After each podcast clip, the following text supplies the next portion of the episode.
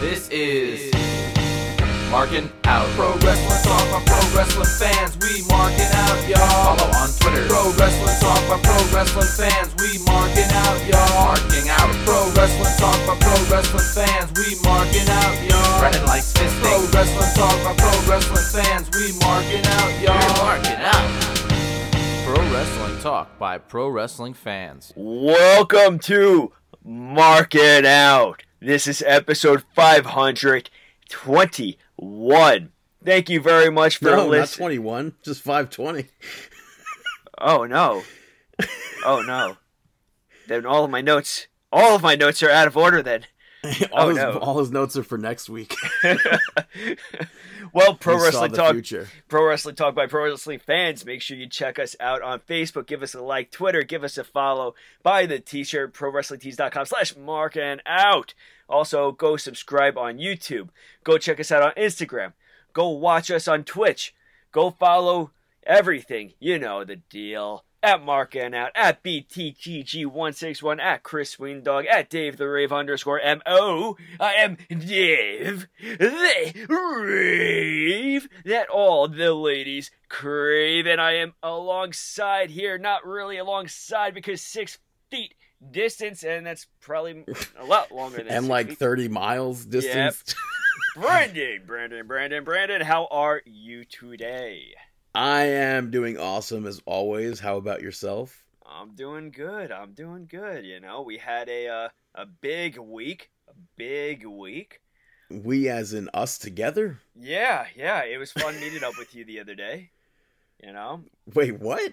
Okay, no, that didn't happen. Didn't happen. yeah, no, it was a great week. But you know, it was also great. The week of pro wrestling. I what a week. But let's get it kicking off with some sports entertainment and let's talk about some Monday Night Raw. Monday Night Nitro. Oh, and the return. That's the, the first one since COVID. yeah, the return. So I feel like my voice is still is is strong enough at that point, but like still bothers me. But yeah, I hear you. I hear you. So Monday Night Raw kicked off with a tribute video to Martin Luther King Jr. always Um, fantastic video packages. Yeah, and he's such a an important figure in um, American Sports history. entertainment. Just kidding. American history. Um, well, I mean, technically, it, I mean, there would be, yes. I mean, he does have sports entertainment history. does he? Well, not like there's no history with him and WWE or sports or wrestling in general, but without the So stuff that no. he did, without the stuff that he did, there'd be so much like it, it wouldn't look like how it does. Yeah, no, he he has he has and had such a powerful voice and if you go onto YouTube and you watch any of his lectures, his his speeches, they're all just impactful. Uh, he- he has such Im- just powerful words of wisdom. Um, and yeah, a, a really great video to start Monday Night Raw with, considering that it was Martin Luther King Day. Um, but Wrestling wise, though, it opens up with Randy Orton in a mask. Uh, where at first I legit thought he was bandaged up, uh huh. um, because it was in the shadows, hmm but it was like a Mister Wrestling mask of sorts. So that mask is a, it's a legit mask that uh, patients that have burn severe burns on the face Oh, they'll they'll wear that sort of a mask. So that is legit an actual. what's on the inside? Um, I don't think anything, because if it's a burn, you don't really want cotton or anything on the inside of Oh no, I thought maybe there was like a cooling. No, no, I don't think so. I, I I forgot what the fat what it's made out of. I don't know if it's pure leather, but yeah, that's a legit a legit thing. So I was very surprised to see him wearing that. That's but cool. yeah, That but that adds to the the storyline. I didn't know that, and I think that's pretty cool. yeah, it was very cool and very intriguing. This is a Randy Orton that we I don't know how, but we haven't seen Randy Orton in this sort of a manner before and Randy Orton has already such a Hall of Fame legendary career, and for this entire thing to allow him to reinvent himself just a little bit further, I love it. And it was such, dude. I don't know what it is, but this was an ama- This is a really amazing promo. Yeah, he spoke about what had happened to him with the fiend, and he addressed what he did to the fiend, and then uh, or what he did, um, what happened to him with Alexa Bliss, and then he he turned in turned it into a Royal Rumble promo, and Yeah. said, no matter what, this injury is not going to stop him, and he's going to win the Royal Rumble. I kind of don't see that happening. I think Alexa Bliss or the Fiend are going to make their presence felt, and Randy Orton is not going to leave that as a as winner. In that promo, the way he was speaking, Uh huh. and I guess because the lighting hmm on his face with the the matchstick, it reminded me of Randy the Ram Robinson.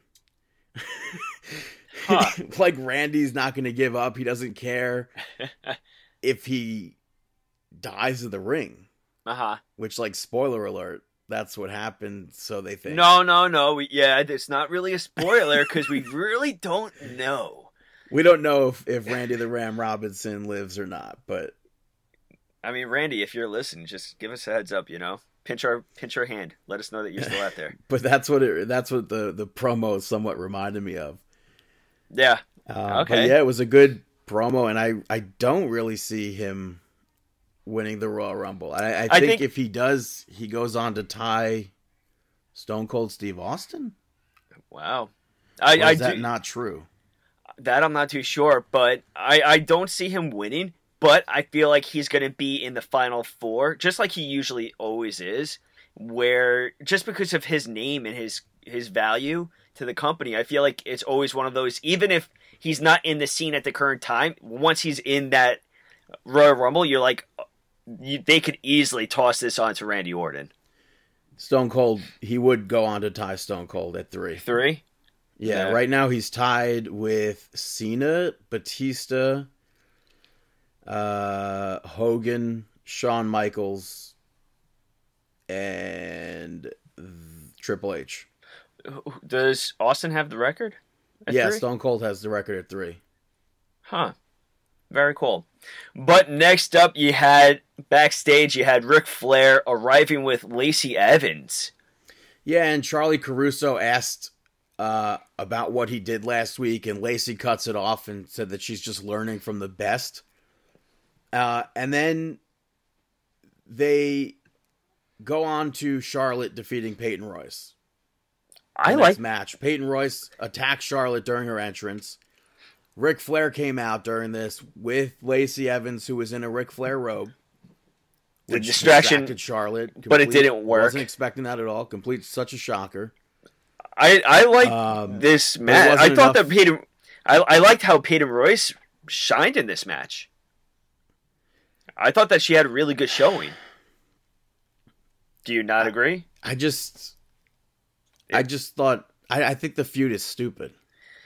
I agree. It doesn't make sense. We still don't know why. Uh, after everything that we know about Lacey, are they pairing her up with Rick in this sort of uh, um, whatever Torrie Wilson stuff? I just But- want, if you're a tag team champion, just give me a tag team feud. hmm I understand that Lacey Evans and Peyton Royce are a tag team, hmm but it wasn't, it wasn't focused on a tag team feud. It was focused on Charlotte versus Lacey. hmm Which I think it, that's rightfully what the focus should be on. but not I- in a tag team feud. She's Help the me out. What's the tag team feud? I just want real tag team champions. Tag teams the- feuding with tag teams. But what's the tag team feud? She's not feuding with Peyton this? Royce. She's feuding with Lacey Evans over Ric Flair. Yeah, That's a so singles feud to me. Of course, this is a singles feud, but where do you see the tag So- team aspect? I don't. I you don't. mean? I don't see any tag team aspect in this relation. Hello, Peyton- Uh, Peyton yes, Royce- Obviously, um, that's what I'm saying. Even though Peyton Royce and Lacey Evans are a tag team, there it's not a tag team feud.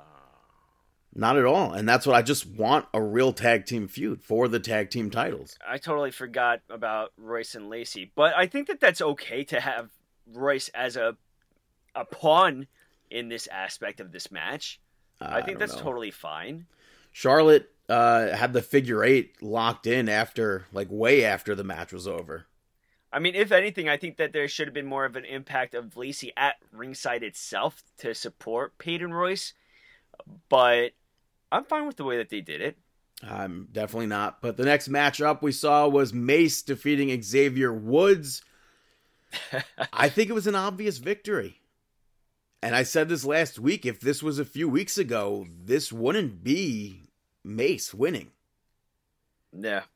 For some reason, they're using victories over Xavier Woods to push Retribution, which I don't ultimately mind, but I don't know Ricochet. If, what, what the heck? Well, I don't know if they're really using it the victory to push or more so who are they going to recruit next? Are they going to focus on Ricochet? Are they going to try to recruit? They were Woods? still on Ricochet at this point in Monday Night Raw. I was like, "Where the hell's Ricochet? How? Why yeah. is he not part of this?" Yeah, I mean, I when I saw this, I thought that maybe Woods was going to be the next person to be uh, converted into Retribution. That's what I was primarily thinking. You know, uh, I believe New Day, Big E, and Xavier Woods are teaming up on Tuesday. They have a, a an Indian spectacle event that WWE Network's going to have at 9 a.m. Oh, really? Yeah, with uh, a bunch of Indian superstars from WWE oh, and uh, cool. superstars that are from the main rosters NXT, WWE, Raw, SmackDown. Ah, so think that's cool. Bahut must. Bahuta Che. Very cool. I don't, that, I don't know what that means. that's I just said very awesome and very very good in uh in Hindi. That's very After cool. that match, we saw the WrestleMania report that was put out earlier in the day, mm-hmm. uh, or over the weekend or something. I don't remember at this point, but they aired it during Monday Night Raw, so I figured we should talk about it now. Yeah, why not? It was kind of like a Southpaw regional wrestling knockoff. I thought the same thing. Featuring Triple H looking like Ryan Satin uh, Stephanie McMahon, Sasha Banks, and John Cena. They were all four of them were playing characters. Roman Reigns and Paul Heyman were just themselves. But it was to announce that WrestleMania 37 will be two nights at Raymond James Stadium in Tampa, where it was supposed to be last year. WrestleMania 38 will be at AT&T Stadium, and WrestleMania 39 will be at SoFi Stadium, which was where WrestleMania was supposed to be this year. Um, mm-hmm. And the Super Bowl announced this week, or reports came from those uh, in the know from the Super Bowl that they'll have, I believe, 22,000 fans in mm-hmm. attendance. So I think WrestleMania is just going to be seeing what they do with everything COVID related. Yeah, so I, it's going to be very interesting.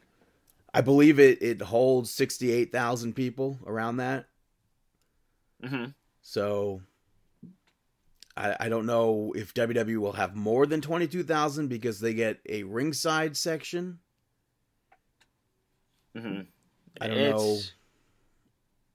The yeah. Super Bowl's also giving a certain amount of the twenty two thousand tickets to uh, to nurses, I believe, nurses and doctors who have the vaccine. It's it's going to be interesting to see how this plays out. You know? After that announcement, though, we saw Double J give his Royal Rumble prediction for Goldberg versus Drew McIntyre. Never been a WWE champion. I don't know why they're asking him, but he picked Goldberg to win flat out. Picked him like spear, bing, bang, boom. That's it, one and done. I don't think. I really deep down inside hope that it's not Goldberg going over, and I feel like that's just like another cool thing that McIntyre can add to his belt. I I agree with you. I actually I feel the same exact way that you do. I think if anything, with the the amount of wrestlers that Goldberg has defeated recently, uh, from the Bray Wyatt to Lesnar, I think that this is going to be a huge feather in the cap of McIntyre with him picking up the victory and being like he's legit. And I still think like we've never seen WrestleMania the way we saw it this year, where it ends the main event. Drew McIntyre defeats Brock Lesnar, wins the WWE Championship, and then the next night on Monday Night Raw, we find out there was another match at WrestleMania that we hadn't seen. Genius. Which was Drew McIntyre picking up the victory over Big Show, which I think was another like a notch in his belt that like helps him build up that championship. Mm-hmm. I love it. It's not the same reign, but still, I think it's a cool thing that they added. I yeah, I totally love it. Uh, next up, you had Shayna Baszler pick up the victory over Mandy Rose. Um, I don't know why I Basically said happened Mandy last Rose. week. It was it was a tag team match hmm last week, but the finish was still the same. Nia Jax, by the way, on commentary was just very weird. I agree, and I don't know why. She did say, "Oh no, that was after the match," but yeah, you know, I yeah, I totally agree with you. But Nia Jax argued with Shayna Baszler afterwards. Dana drops both of them into the ring post. And they, Shayna Baszler and Nia Jax, continued bickering backstage afterwards. And backstage, I liked how Nia Jax did make mention saying like, "We never got along." Yeah, You know? and she said that Asuka and Charlotte don't actually get along either. And Shayna Baszler's like, now's the perfect time for a rematch. Yeah, I I actually like that because that's the truth, and we've been talking about that for for a while. That they were that awkward pairing that just ended up happening because they didn't like each other. But unlike Sheamus and Cesaro, and Cesaro and pretty much all of his tag team partners, and Sheamus all of all of his tag team partners, they actually still don't really get along. Cesaro and all his partners. All right, yeah, I think but him and Kid got along quite well. That's true. That's true. But Shayna and Nia Jax, they still don't get along, and they don't even really see eye to eye, and they don't care about victories. They have been racking up DQs and interfering in each other's matches to get the DQ. They just want to cause pain at times, and I like it. I think it's cool. After that, we saw Ricochet speaking with Adam Pearce backstage before his match, which means Ricochet does exist. Yes. Uh, but again, how his feud with Retribution just ended made no sense. But AJ Styles picks up the victory over Ricochet in a like a really cool match. Um, this have they they faced before? Yeah, and they also had another cool. I don't know if it was SummerSlam or, or another pay per view. It was definitely, I think, a pay per view because Ricochet was uh, Nightwing. I think Uh they huh. had one of those Batman gimmicks on, and they they Yeah, also they had a good match there. But at one point, I think it was like towards the beginning of this match, I didn't know. Part of me thought it might have should have been a DQ when Omos caught Ricochet, and the I- referee told him to put him down. I had a feeling that I was just like when I saw that I was just like I wonder if Brandon tweeted about this, Like putting him down would be like two He- feet. dude. I'm He I'm sorry. dropped him, and from that height, with that power, could be like the world's strongest slam.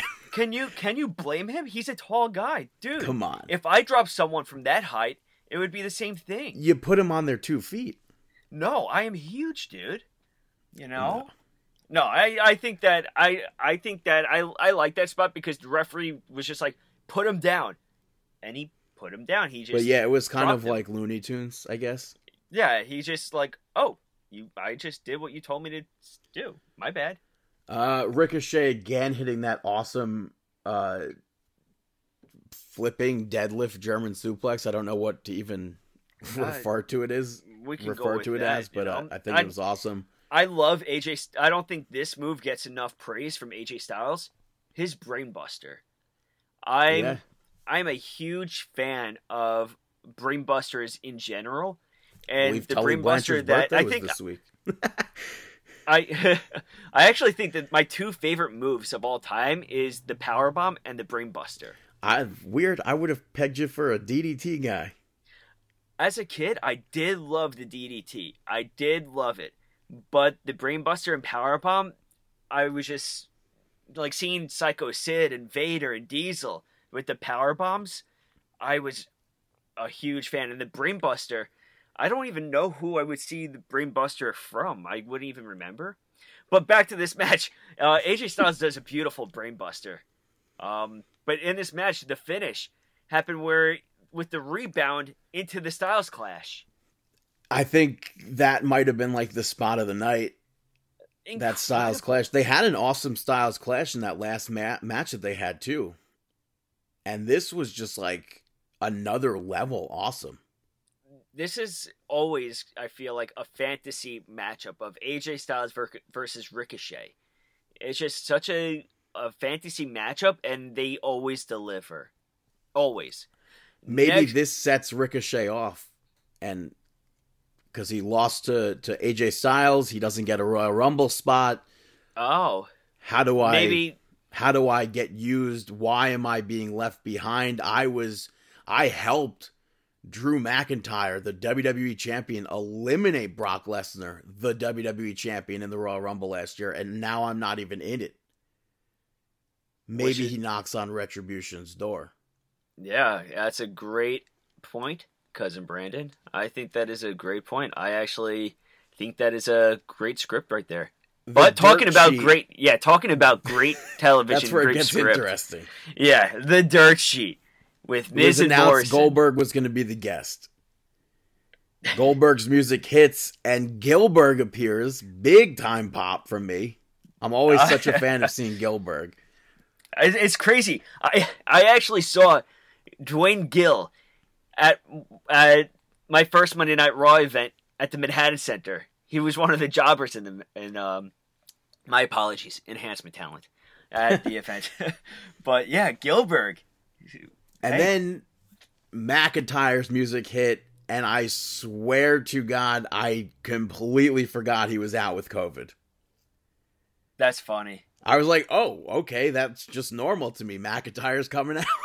That's funny. And then at first it was like it was some out of shape dude, but when he got closer and spoke on the microphone, it was clearly David Krumholtz. And I was like, what the hell is going on here? Who's that? You would know him from the Santa Claus too. He was the, the, Wait, the main stop. elf from Harold and Kumar. Walk Hard. He was on the show Numbers. Why is it Going you s- back even further, he was in um oh what is it? Um Life is it Life with Mikey with MJ uh, MJF. Oh, that's funny. It is MJF. Hold on, IMDb. That sounds so weird for a second. Hold on, IMDb over there. What did you say this? Say his name last week or a few weeks ago? Mm, I don't think so. Okay, for some reason I definitely don't think so. For some reason, I feel like you did at some point, but I don't know why. Isn't But it this- funny that MJF is also Michael J. Fox? That is, yeah, that's true. But that sounded this, so weird saying that though. I felt that's so funny. But like storyline wise, I don't know why Miz and Morrison would want either Goldberg or McIntyre pissed at them. I think um, it, it works out perfectly. I mean, it's it's hilarious. They're mocking him. It's very DX ish. But what's weird about this segment is that like I didn't find it interesting, Uh-huh. but I liked this segment overall because it was Gillberg and popping because of Dave over there. Mhm. Because like it's still like I'm still like so confused. Like why was he there? It made no sense. Mhm. They I mean, didn't even mention actual, that like- it was him. Is he an actual like guy or like? I mean, obviously he's an actual legit real person, but like, is he actually really good and known, or is he more oh of yeah, like the sidekick what do you mean guy? super famous? Is he? Yeah. As soon as he got closer and spoke, I was like, "Oh, what the hell? What is going on here?" but yeah, yeah, hundred percent. If you grew up watching like the Santa Claus, even, hmm and like I said, Harold and Kumar is is like a, a big, not not so much obviously the movies about Harold and Kumar, and then Neil Patrick Harris involved, but I think a step under Neil Patrick Harris would be Krumholtz's role. that movie really launched uh, NPH back into like modern history. Um, Yeah, because after that he went on to uh, How I Met Your Mother. How I Met Your Mother, yeah. yeah, But later on, Drew McIntyre addressed the dirt sheet face off between uh, Bill and McIntyre. But he moved on to Goldberg and he basically warned him that he's got to come prepared because this is the next level McIntyre and Mac- McIntyre's actually back next week, which, man, I'm good for him for getting over COVID that quickly. I hope that he's okay. You know, um, I hope he's not rushing back into the ring too quickly. Well, I mean, even in the the pre-recorded messages, obviously we don't know how his body feels, but he didn't sound like I've I did the show with COVID, I think, and you heard me, like you heard my voice, still wasn't hundred percent. After what, like it was two weeks after, Yeah. or three weeks even. Oh yeah. But I would still do my my my shout outs. So you I would mean, hear I'm my sure- voice, and I wasn't hundred Res- percent ever. respiratory wise, I'm I could only imagine the impact that it's going to have on him inside of the ring. Yeah. Yeah. Um, earlier in the night, though, the Hurt Business met up with Riddle. Bobby Lashley stomps his foot. Clearly, was the floor. That was the camera guy's fault, I guess. Um, yeah. Not the best uh, camera. it wasn't good, but he still sold it. No matter, uh, not no matter what, he still sold it regardless.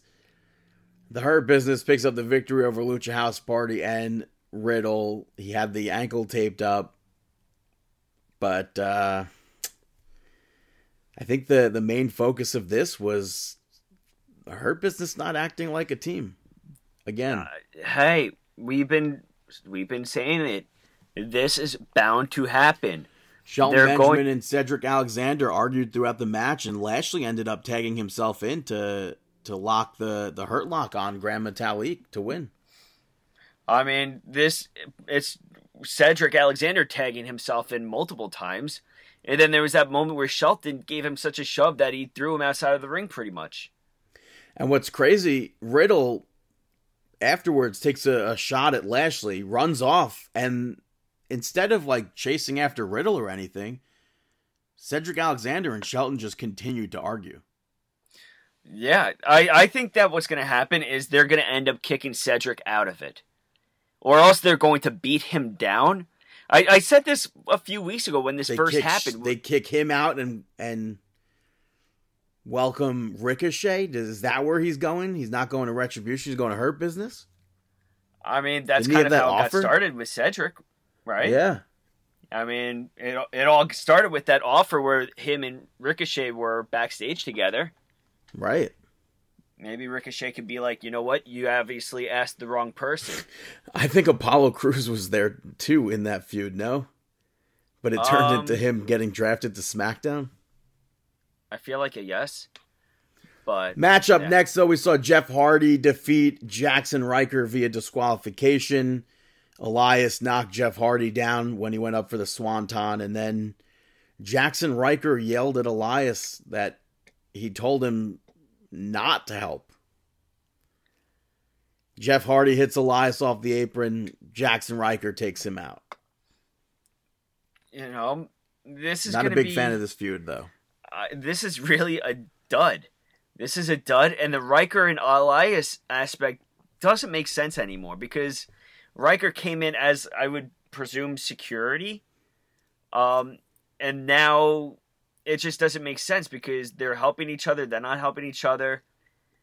Elias wants to help, Ryker doesn't want to help. And what happened to the other two people? Uh, oh yeah, they're with Corbin. Never mind. Who, by the way, wasn't with Corbin. Yeah, that too. Yeah, but I think for the past two weeks now. yeah, it's been a while. Earlier in the night, though, we saw Alexa's Playground with Asuka as the guest, and Alexa Bliss declared herself for the Royal Rumble, which to me doesn't make sense at all. Why? Uh, because she's, I mean, I think you could say she's maybe feuding with Asuka, or it seemed like she was feuding with Asuka. I I don't think she's feuding with Asuka. So the segment itself, though, she she brings up the the possibility of facing off Os- against Asuka at WrestleMania, and Asuka tried to comfort Alexa Bliss about the Fiend, and then Bliss got pissed off that she said his name And she almost sat in her chair. Well, the swing. on the swing. Yeah, but for me, the only thing that this really accomplished was uh, Alexa Bliss entering the Royal Rumble. If, I- if Alexa Bliss was going to be facing Asuka later on, I didn't really think this segment needed to happen. I think that this segment was actually really great. Um, and I, I think that this add this completely continues to add another dimension to Alexa Bliss's acting. I mean, she now she has an imaginary friend. I maybe she could see the fiend. I mean, she was talking to somebody that was on the swing set with her throughout the segment. Maybe she sees the fiend. Um, the rocking horse was started rocking by itself. I I thought that this was uh, awesome. The match itself, though, Alexa Bliss picks up the victory over the Raw Women's Champion Asuka. It was Alexa Bliss's first match in almost three months, and we saw like Alexa Bliss fiend gimmicks start happening during this match. They cut to commercial, and when they came back, Alexa Bliss was no longer the cheer the cheerful Alexa Bliss that we've seen under the fiend's spell. So Her now, attire changed. She had the black lipstick, black ga- the black gear, and Asuka went hard. well, before you, what's your take of that? Of the I liked it. Use use the the no crowd to your advantage. Well, I mean, what did you? All right, so you used the no crowd to your advantage, but what I don't like is that it went to commercial and then back. Th- yes, that I didn't like, but Okay, yeah, I mean, like you could have, like they have, like they did with the fiend with the with the body, or I they've think done that would have been like pre-taped stuff. I mean, then. but but even still, they've done stuff with the fiend and other people many times. They could have just spliced it in there. You know, Yeah. there was no reason to go to commercial and then come back to something different. I think that it would have been more impactful if it was just one solid thing. but Asuka went super hard after that, and it had no effect on her, and she ends it with the She- sister Abigail. I loved that Alexa Bliss was emotionless, completely emotionless, and I loved how every time Asuka went to attack her, she blocked it, and then right away, really quickly, threw her arms back behind, uh, behind her, back behind her back, back behind her back, and it was just really quick and sudden, and it was cool. It was really different. She tried to go for the mandible claw at one point as well too. And now I could tell in the voice, in your tone of voice, what's your take on the women's champion losing to someone that was out for three months? Because I'm figuring that you probably said I don't know. I don't care that she was out for three months. All right, I so just- what's your take on her losing to her cleanly? It it it just doesn't make sense. So, I Also, agree- we could just say that Raw ends afterwards. After the match, they had some more gimmicks happen, and uh, she was back to the the the joyful Alexa Bliss, and then different she, outfit. and then she uh, sounded just like the Fiend. Which, by the way, I didn't even realize it was 11 p.m. at that time. Yeah. Um. So, all right. So, with this entire Asuka losing, I get it. She kind of has to lose, but now if they face again, I mean, But that's the Does- thing. Like, I don't like. I don't know if make you're gonna have Alexa Bliss win the Royal Rumble and go on to Mania to face her. I don't understand. It should just literally be at the Royal Rumble, Asuka versus Alexa Bliss. That should already be the match. That shouldn't. I don't think that should have been a thing. I yes, I I do agree with you based off of this match. Um, but I don't know. It's definitely weird because you also need to play off Alexa Bliss's new character of this emotionless monster. Um, but yeah, it, Like, what does Alexa Bliss come in first or something, I don't think so. I don't. or think does she so. come in thirty? How, like, where's the the best point to have gimmicks in the in the match? I would say twenty nine. I don't know. Why 29? I don't know. I don't know. So moving Uh, over yeah, to uh 205 live from last week, just because that continues the Dusty Rhodes Tag Team Classic. Killian Dain and Drake Maverick picked up the victory over August Grey and Curt Stallion to advance, and Legado del Fantasma picked up the victory over the Bollywood Boys. Um, earlier on Wednesday, they had na- they announced the the women's bracket for the Dusty Cup on the bump, and they announced the team of Gigi Dolin and Cora Jade, as well as Marina Shafir teaming up with Zoey Stark. All three were unknown names for about five minutes until the NXT Twitter account confirmed that they are new signings in Priscilla Kelly, Elayna Black, and Lacey Ryan, which I I'm pumped for all three of these signings. I was not at all expecting something like that. Yeah. I thought we were gonna have like known people from NXT, not new signings. Um, Mhm. so it was pretty cool that they introduced that. Yeah, I, I think that's great that they had um, new new members in there. You know, Um, as for the actual NXT show, though, we saw Beth Phoenix back on live commentary for the first time, uh, I think, since COVID. really? I think so. I'm not positive, but Wow. she's been doing it remotely. hmm But the first match of the evening, we saw a, an upset. Uh, Kushida and yeah. Leon Ruff pick up the victory over the Way to advance in the Dusty Classic. I say I was that that not is- expecting the Way to lose. I agree. I. I, I like this match a lot too. I wasn't expecting them to win, but this also furthers Kushida and Gargano. That's what I feel like Gargano and, and Austin Theory will somehow cost Kushida and Leon Ruff the match. Yeah, I feel like even as far as the next round, or I don't know, maybe in the finals. Uh, Yeah. Next match that we saw was Karrion Kross defeat Ashanti, the Adonis. Very quick match, and then Karrion Kross attacked Desmond Troy afterwards. So I was wondering at that point if they were maybe gonna, or at least Troy sort of- get taken out of the, Yeah, uh, the. Dusty Classic. But they announced McKenzie Mitchell announced that uh, Adonis was injured, and they were eventually replaced, which we'll say in a moment. Yeah, I I love this elbow that the forearm that Kross does as his finisher now. Um, so happy to see him back. Next up, you had Lucha House Party pick up a victory over Imperium to advance in the Dusty Classic. Another didn't- upset. I did not expect this. I mean, Lucha House Party didn't even have a an entrance. I, I had texted- faith in Lucha House Party. You did. did not. You- yeah, you did. I texted you. I'm like, well, obvi- I think I told you I was just like, obviously Imperium, and you're like, no. Uh, you you said something in disagreement, or you didn't understand why I would say that. I'm like, no entrance for Lucha House Party. So obviously, if they didn't have an entrance, what? Come on, they're not going to win. And wow, I was wrong. I like the uh, And the drop kick and match. sunset flip power bomb that Lucha House Party did. Yeah, totally agree with you.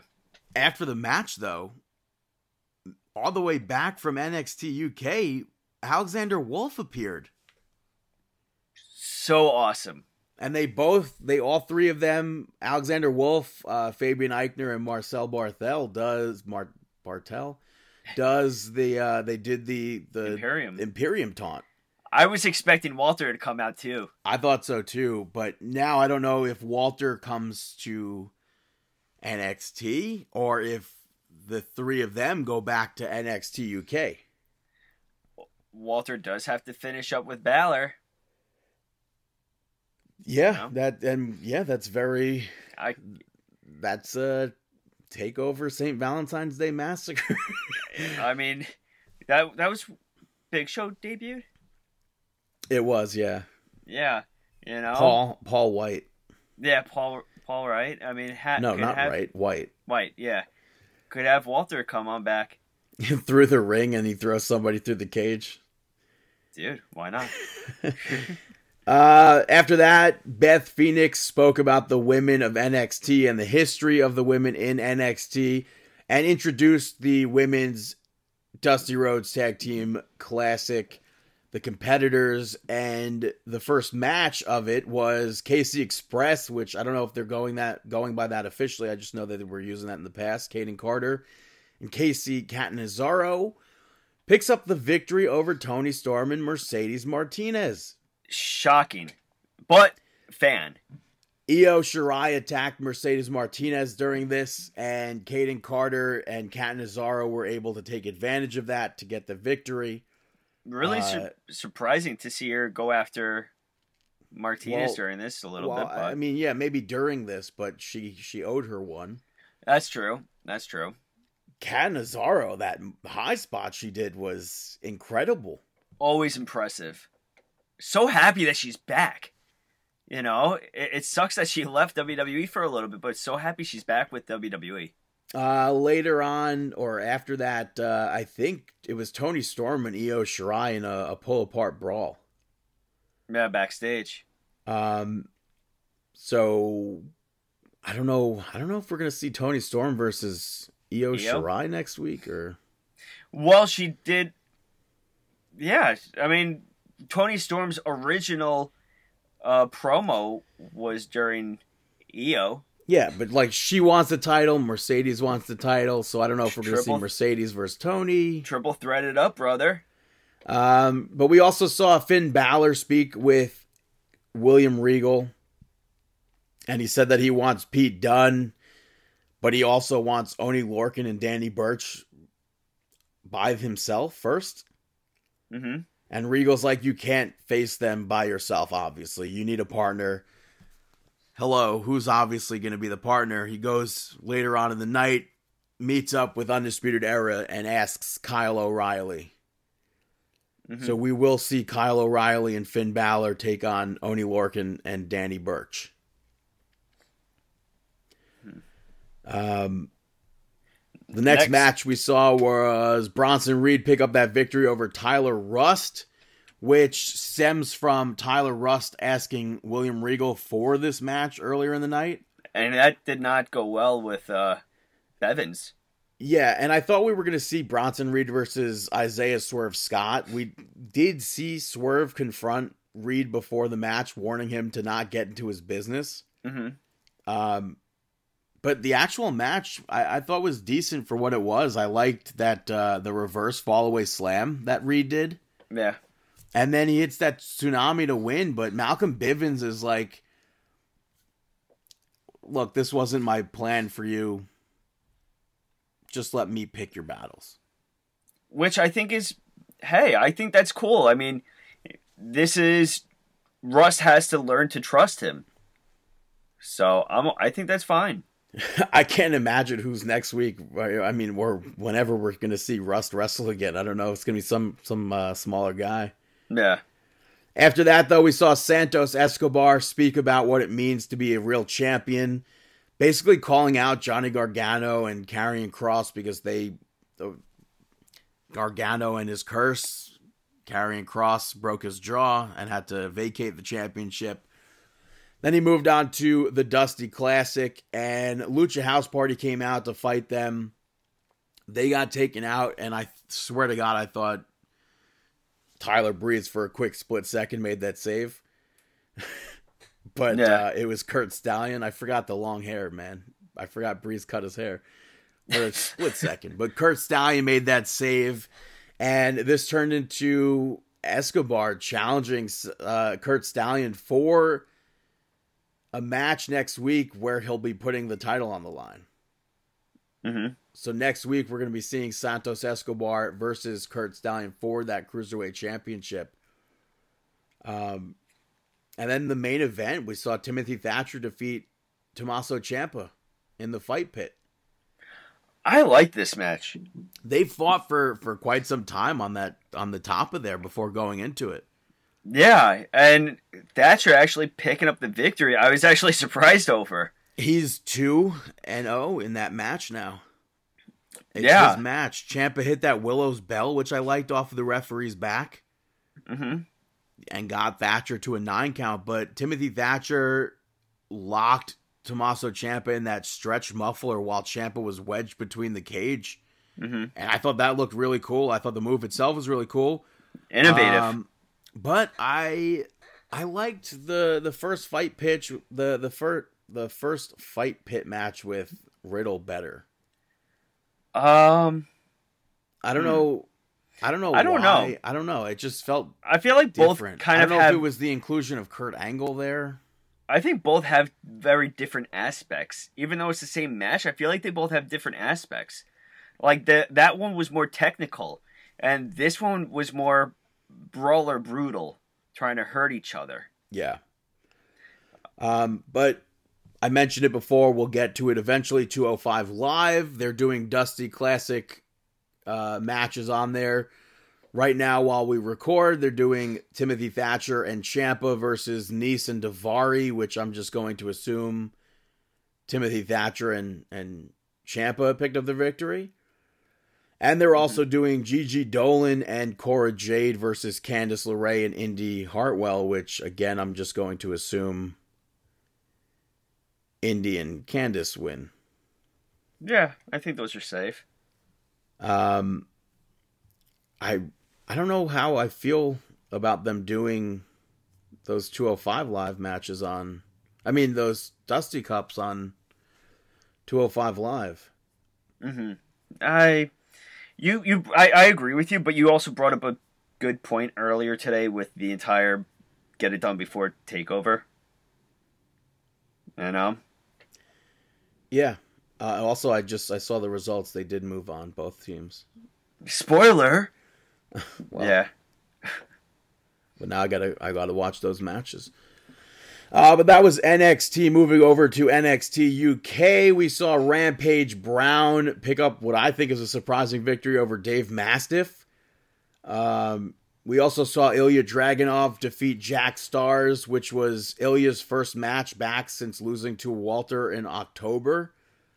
Um, but Ilya eventually like snapped at one point and just kept elbowing Jack Starz until he was out, and he kept elbowing him after the match, even if it, even after it was over. hmm And he finally snaps out of it and kind of like realized what he did and looked like kind of remorseful. hmm Um, so I guess we're gonna see this different side where he keeps snapping. Uh, we also saw Amir Jordan pick up the victory over Tyson T Bone. Uh, Kenny Williams is currently injured and got this match for Amir Jordan. It's his tag team partner. And I think this was another upset victory, hmm which Amir Jordan just happened to use a really cool pin reversal pin to win. I don't think I've ever seen anybody use that before. I thought it was cool. pin to win. Um, and then the main event for the NXT UK Women's Championship, we saw the champion Kay Lee Ray successfully retain the title against Jinny. Joseph Connors got involved multiple times. The referee saw him and eventually kicked him from ringside. But he took the championship and Kay Lee Ray went after him, took the title back, slaps him, places the title back in the ring, and behind the referee's back, Jinny tries to use that title. Referee turns around, sees it. She's arguing with the referee, and Kay Lee Ray hit the gory bomb to win. That leaves her almost the longest running reigning champion in NXT. Or, or makes uh, I don't know if she's over that actually. But Awesome. Kay Lee Ray said that she wants a match against the best in the world. So I feel like maybe at some event coming up soon. I don't know. I don't know. I don't know if we're going to see Sasha Banks versus Kay Lee Ray. That would be pretty cool. Like who would- who else is the best in the world? Uh, I don't know, Becky Lynch. No. I would, I would love for them to just incorporate these this brand more often. Like the fact that um Alexander Wolfe made his way over to NXT hmm makes you wonder maybe they will do some sort of match or maybe it's it's Kay Lee Ray at NXT St. Valentine's Day Massacre, not officially titled that, versus Io Shirai, champion versus champion. No titles on the line, just champion versus champion. Hmm. I don't know. Should be interesting. Moving over to SmackDown, it opens up with Roman Reigns and Paul Heyman. By the way, we didn't mention. Uh, I don't think we was it last week the 8K cameras that that are brand new, or was that two weeks ago already? Who? I don't. I don't remember, but I didn't. They don't. They're not like. They're cool for entrances, but Mm-hmm. that's all they're used for. So, but Roman Reigns opens and he said that we're not going to be seeing Kevin Owens on SmackDown because he pulled some strings and he said so. He moved on to the card subject to change thing and questioned what if he were to do the same thing. And uh, Adam Pearce came out. And he's like, "This, this has gone on too long." And Roman Reigns basically tears him apart, As he should. even saying, "This is why you didn't never made it in WWE." Or never made it to WWE. Paul Heyman left, and Adam Pearce is like, you know, I can take it from Roman Reigns, but I I'm not going to take it from Paul. Mm-hmm. And then Reigns spoke about how disrespecting Paul is disrespecting him. And then Paul challenged Adam Pearce to the match, and Adam Pearce accepted. Which So right is then uh, and there, I was pumped to see Adam in a match. Paul Yeah. Heyman was his last match. I think was 2014 was supposed or supposed to be, and then uh, it was Chris Jericho versus Paul Heyman. He was a uh, Chris Jericho was a I think a guest general manager at that point. really. Yeah, for the night, and because he hadn't been in WWE for for that time period, I don't think. Mm-hmm. And uh, he set up the, the somehow that match got made, and it was a street fight, and Brock Lesnar showed up, and the match never took place. and he beat up Chris Jericho. But after that, we saw Sami Zayn come out and handcuff himself to the barricade in protest of everything that's been going on, which gets cut off by Asuka and Charlotte. And I, they, I still I still love that Zayn has entire his entire film crew and everything. Yeah. And they went on, Asuka and Charlotte Flair went on to pick up that victory over the Riott Squad. Billie Kay was there again ringside with them. But I didn't I didn't like this match. I thought it was slow and I, I didn't think the Billie Kay spot made any sense.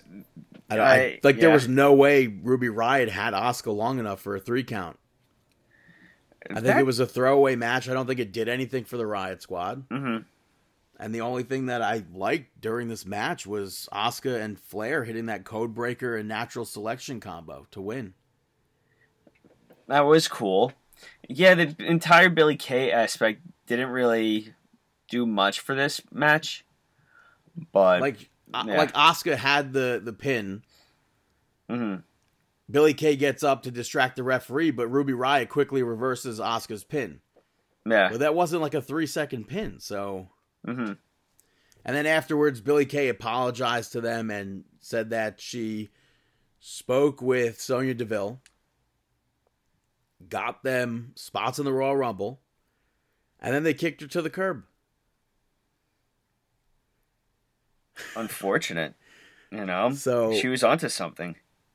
There's like different people that, like, I don't, maybe Billie Kay wins the Royal Rumble. hmm That would be After, uh, yeah, after that though, Daniel Bryan came out, spoke about the Royal Rumble. He's went over all the rules for some reason, as if like there are brand new fans left and right watching wrestling these days. Mhm.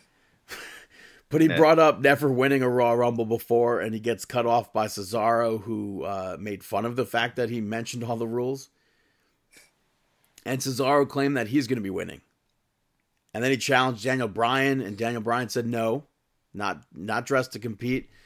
So Cesaro challenged anyone who's also declared for the Royal Rumble, which sets up Dolph Ziggler and Cesaro, with Cesaro picking up that victory. I like this match. You know, I really like this match. I thought it was good, and I'm I'm glad to see Cesaro get the win, but should the tag team champion be pinned? yeah, why not? He didn't. Ha- he didn't have his tag team partner with him. But like, why? I just I I don't know. I just never understand. Like If, if Asuka could lose, Ziggler could lose. I again don't like that really. I know. I'm a And- fa- and I, I, don't, I don't mind I don't. it. I like the idea of Cesaro winning the Royal Rumble. I don't see it, but I would Yeah. certainly hope for it, but I don't Mhm. see it. Because Cesaro, obviously, we've said this multiple times, is one of the best in the company. Oh, hands down. Dolph Ziggler, I think, also one of the best in the company. So I was happy to see this match.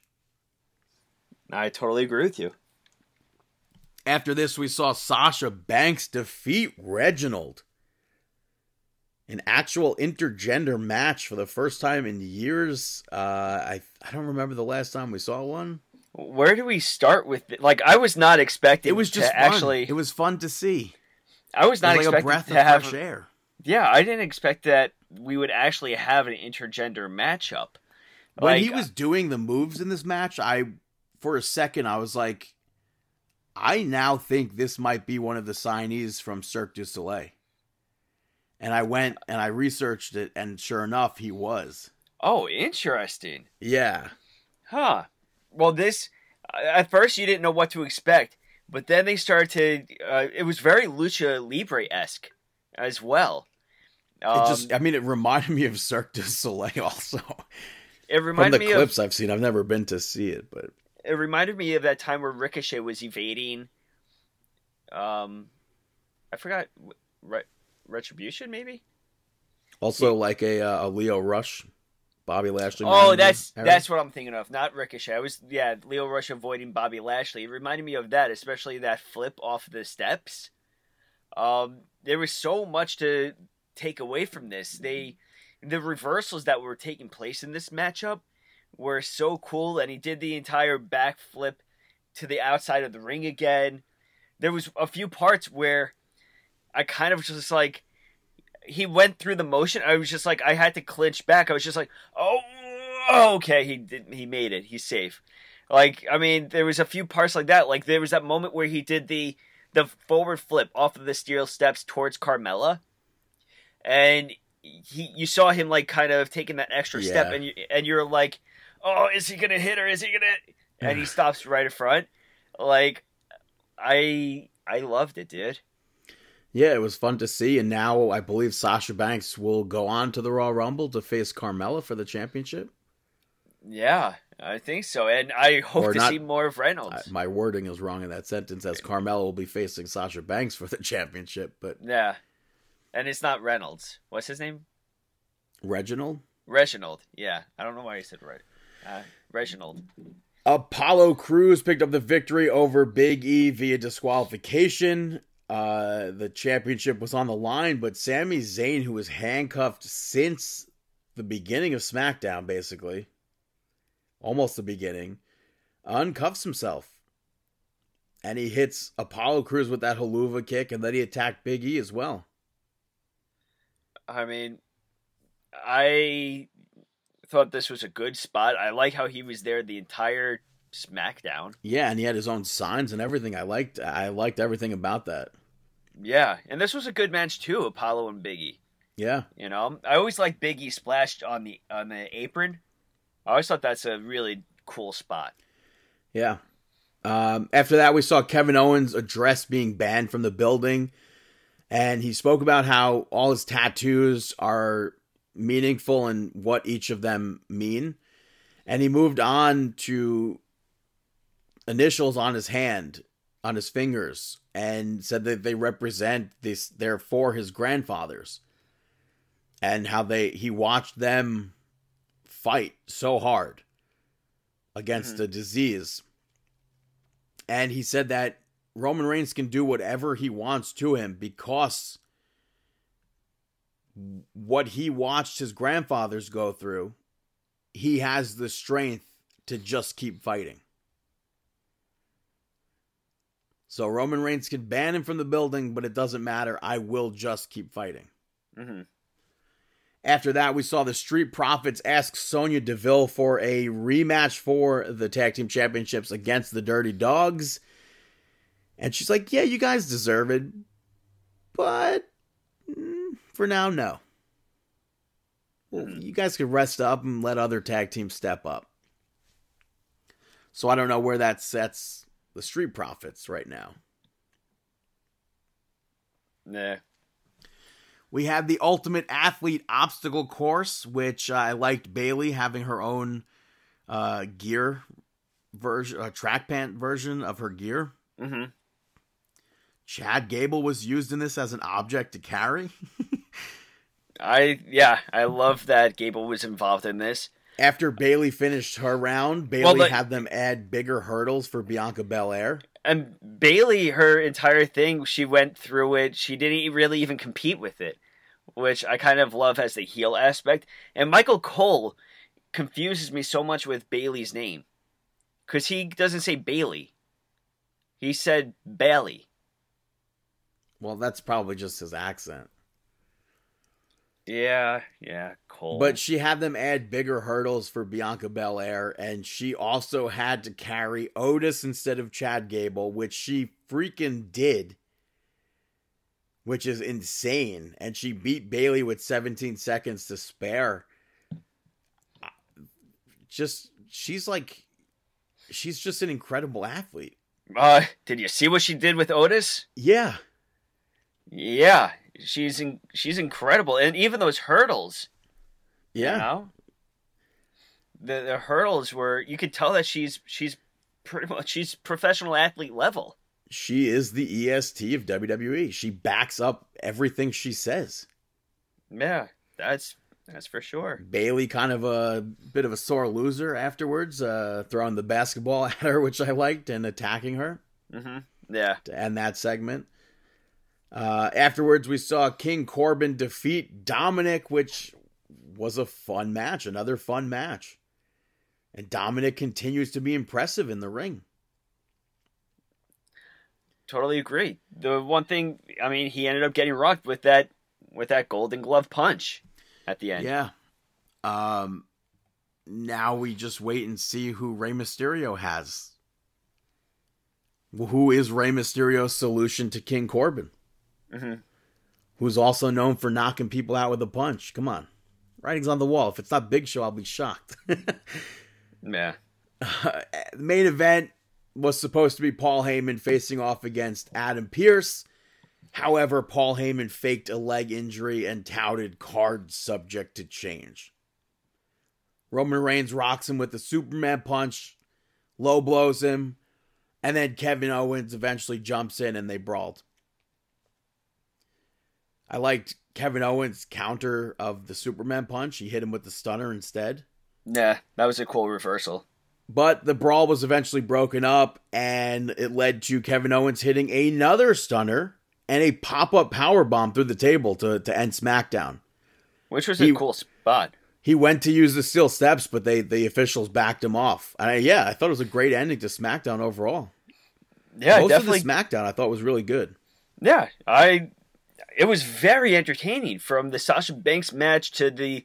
If, I never thought that I would really find a, a what was it called with the Sasha Banks? I mean, I'm sorry, uh, Bayley. An obstacle course, Yeah. uh, an extreme, not extreme, uh, an ultimate athlete obstacle course. Yeah, I never thought that I would find something like that to be entertaining. Yet it was entertaining. Especially because you have flashbacks from NXT Yeah. Totally.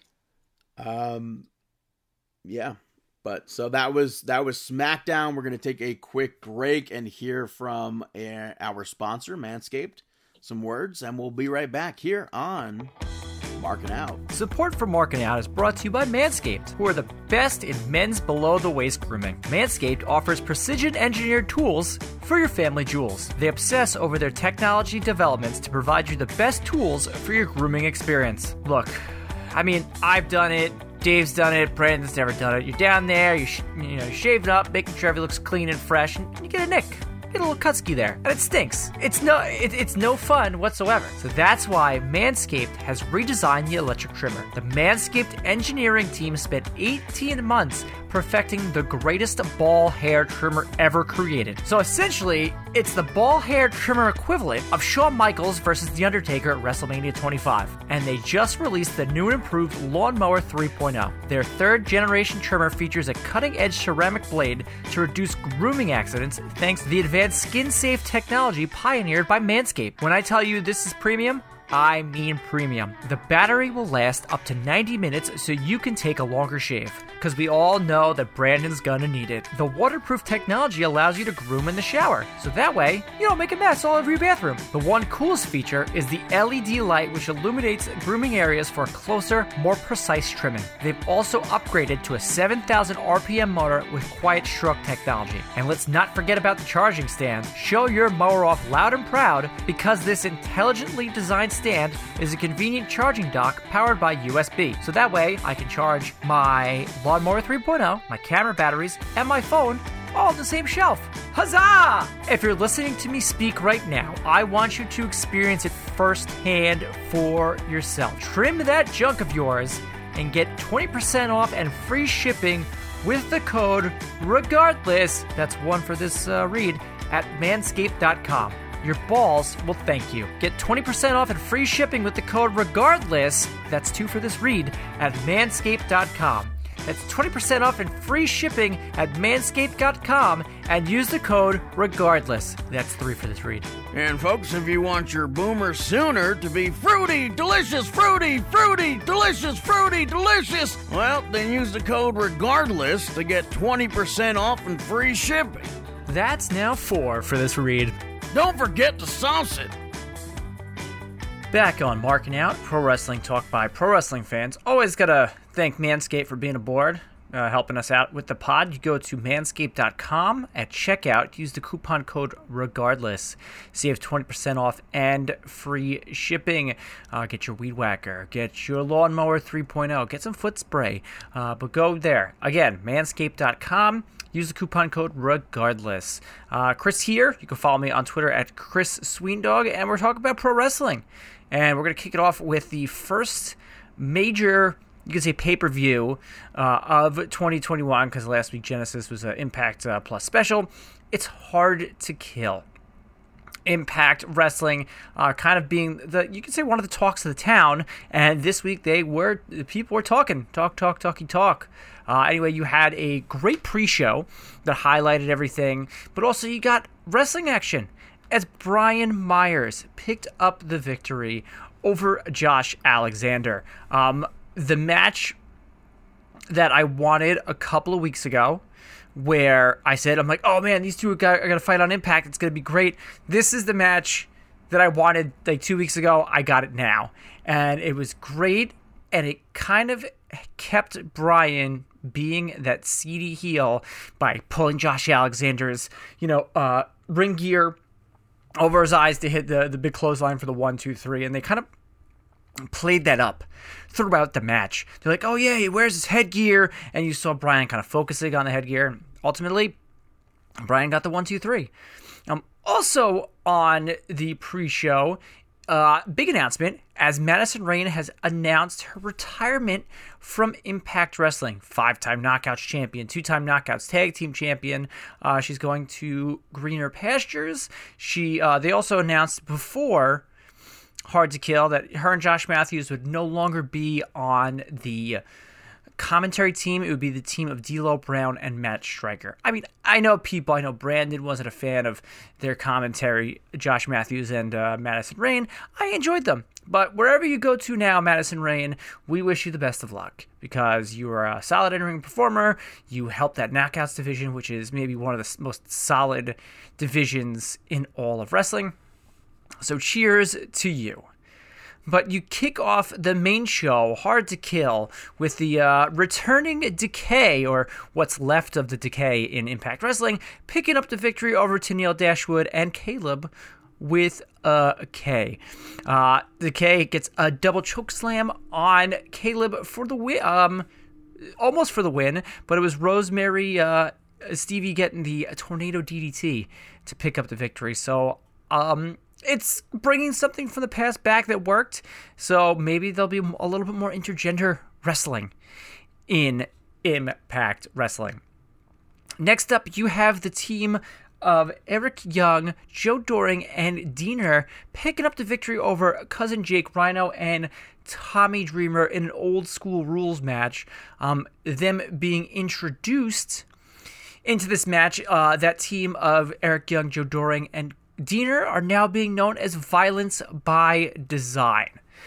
In the promos you saw, you know, this is the design. So now these teams are violent by design. This was a very it was an old school rule match in itself. There was, you know, uh, steel chair shots. There was thumbtacks. But ultimately, it was Eric Young hitting Jake in the head with his mask to to after with a pile driver to pick up the victory.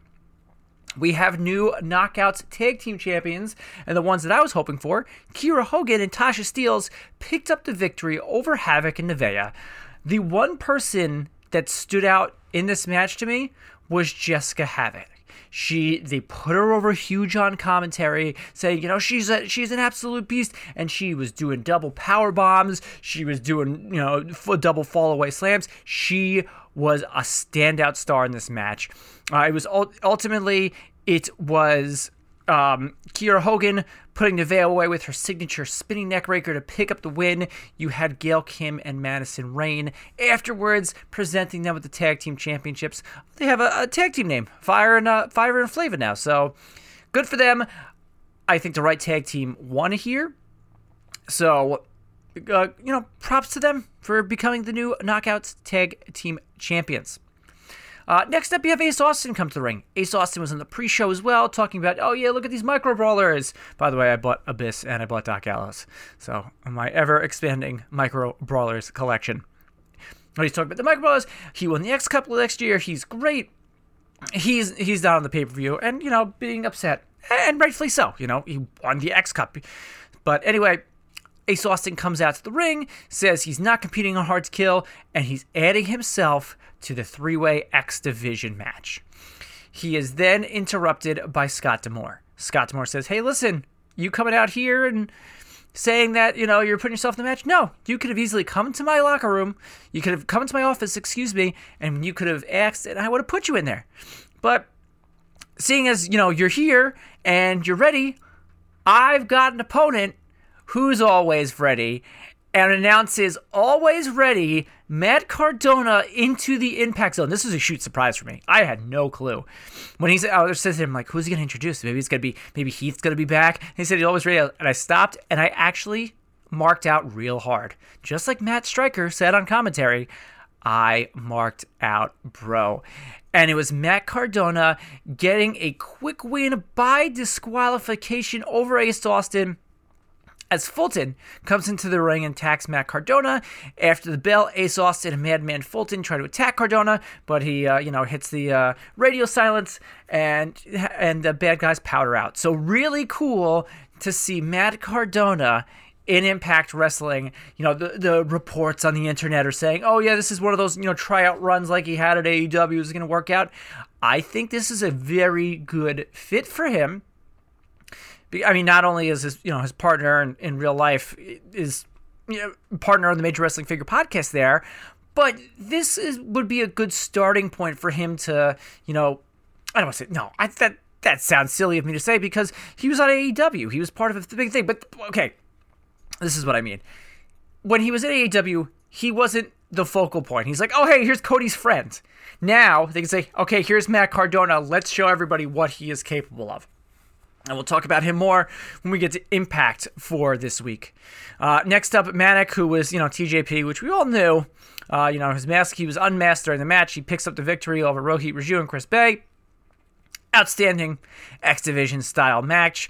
Um, but, you know, TJ, uh, whatever his name is, his mask came off halfway through the, mat, the, the match, which was good. Anyway, T- uh, Manik rolls up uh, Rohit to win the match and retain the X Division title. So, uh, cool to keep this storyline going on.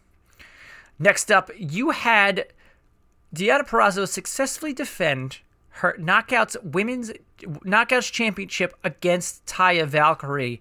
Um, I said this on the show that I was very excited about this match, and I don't want to say that I was disappointed with it because it was a great match, but there was other aspects than just to a straight women's match. You know, you had the involvement of Crazy Steve and Rosemary on Taya Valkyrie's side.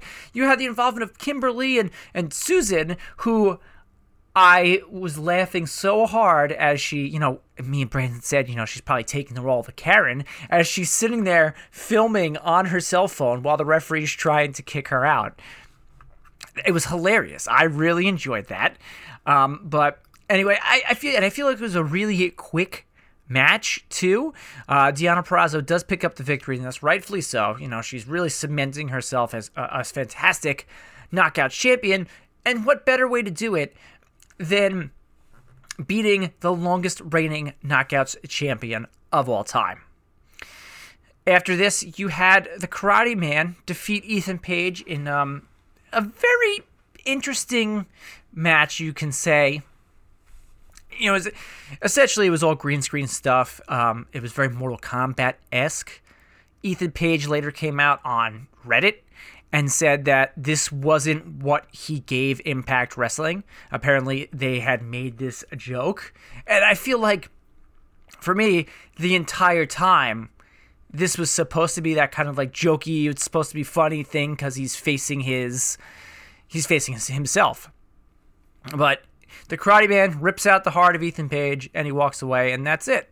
So, I mean, it was a good way to kind of split between the knockout championship match and what came after this was Eddie Edwards picking up the victory over Sami Callihan in Barbed Wire Massacre.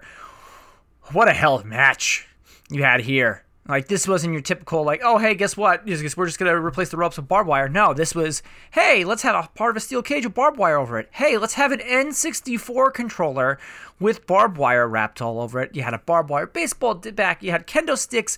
I like the spot in the middle of the match where Sami picks up the kendo stick. Eddie Edwards picks up the barbed wire baseball bat. They're just like, no, they trade, and then they start going at, after each other. Um, but it was Eddie Edwards picking up an emerald fl- uh, on to a steel barbed wire steel chair to get the win. I saw Sami Callihan's head after uh, on social media. He looked like he had a shiner there. Um, but this should this is your big blow off match from this from this whole uh, from this whole feud. This feud that was years and years in the making. Next big pay per view that'll come up will be Impact Rebellion and the logo looked very ominous as you have the Omega symbol on the forefront there. Saturday, April 24th, live on pay per view. It'd be really cool if we can get some fans back. What didn't, I mean? Speak about that.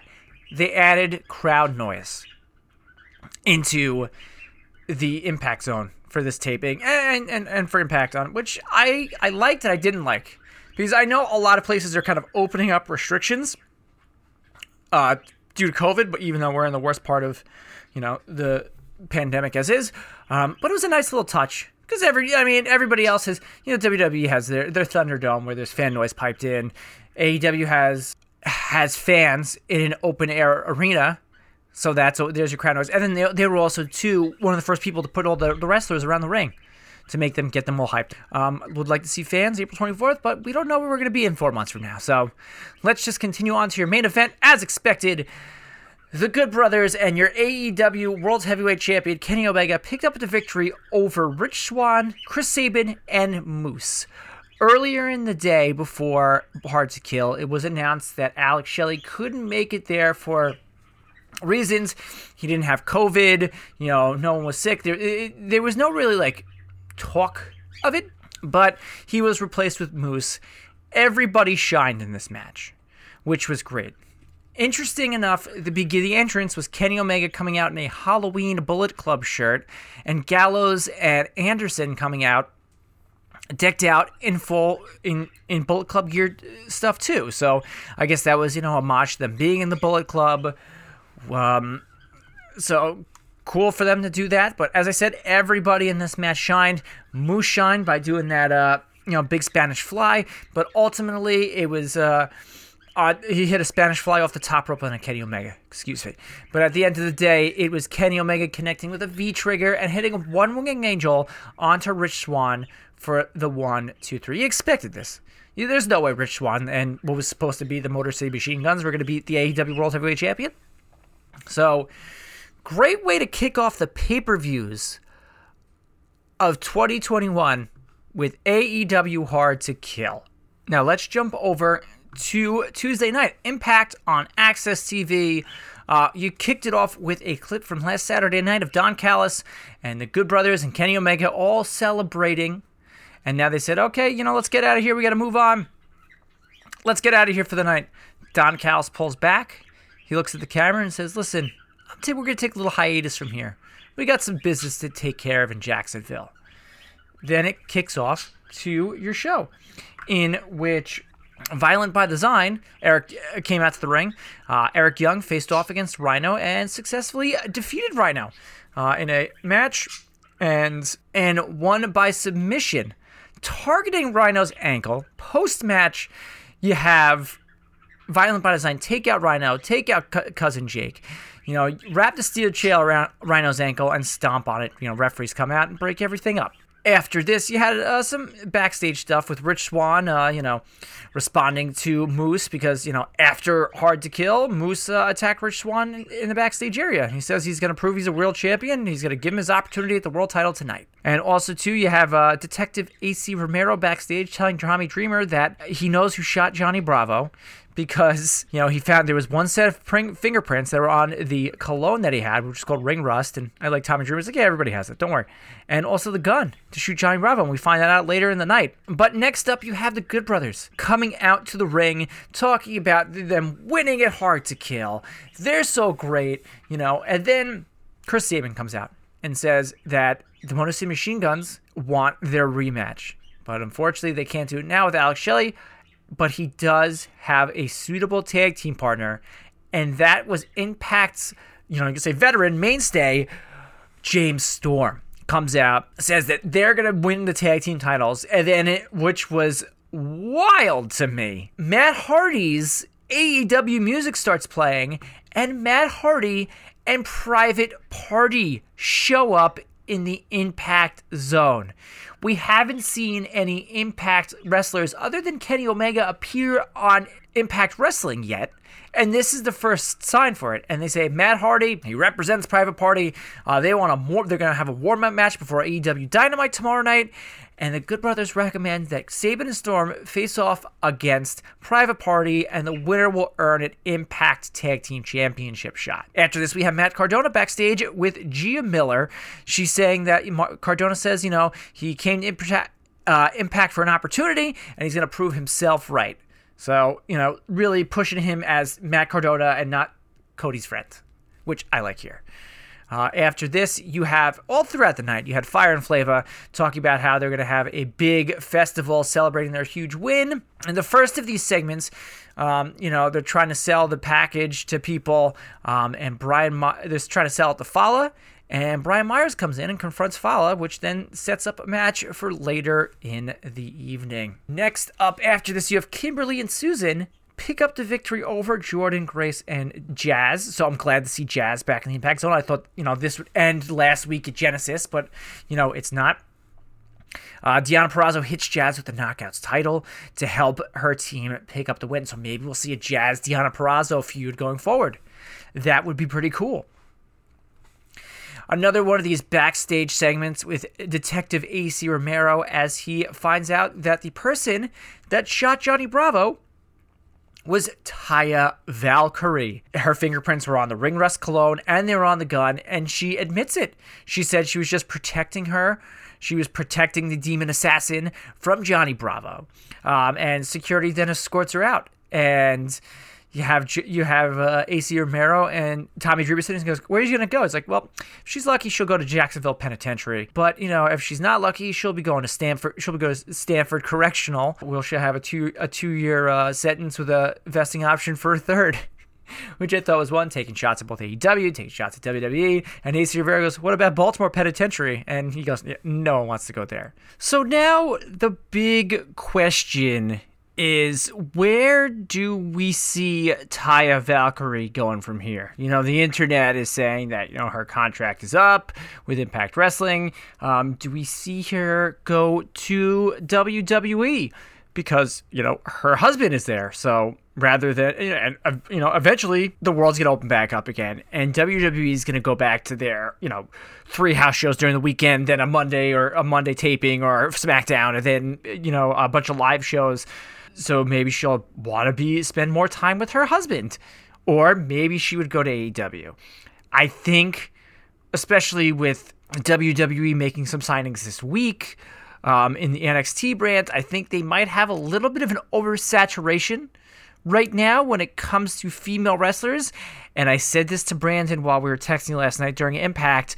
I think AEW would be an excellent fit for her because, like, who else do they have to face against Hikaru Shida? What are they gonna wait till like Riho comes back and do the Riho Hikaru Shida match? No, this is somebody that like after Hikaru Shida has this great reign to put the title on, and you could focus this division around it. Yes, we know eventually the title is gonna go around Britt Baker, but like you could have a good core with your Taya Valkyrie, with Britt Baker, with Shida. Riho will eventually come back. Kris Statlander is going to come back, and that's out of all the matches, that's the one I want to see the most.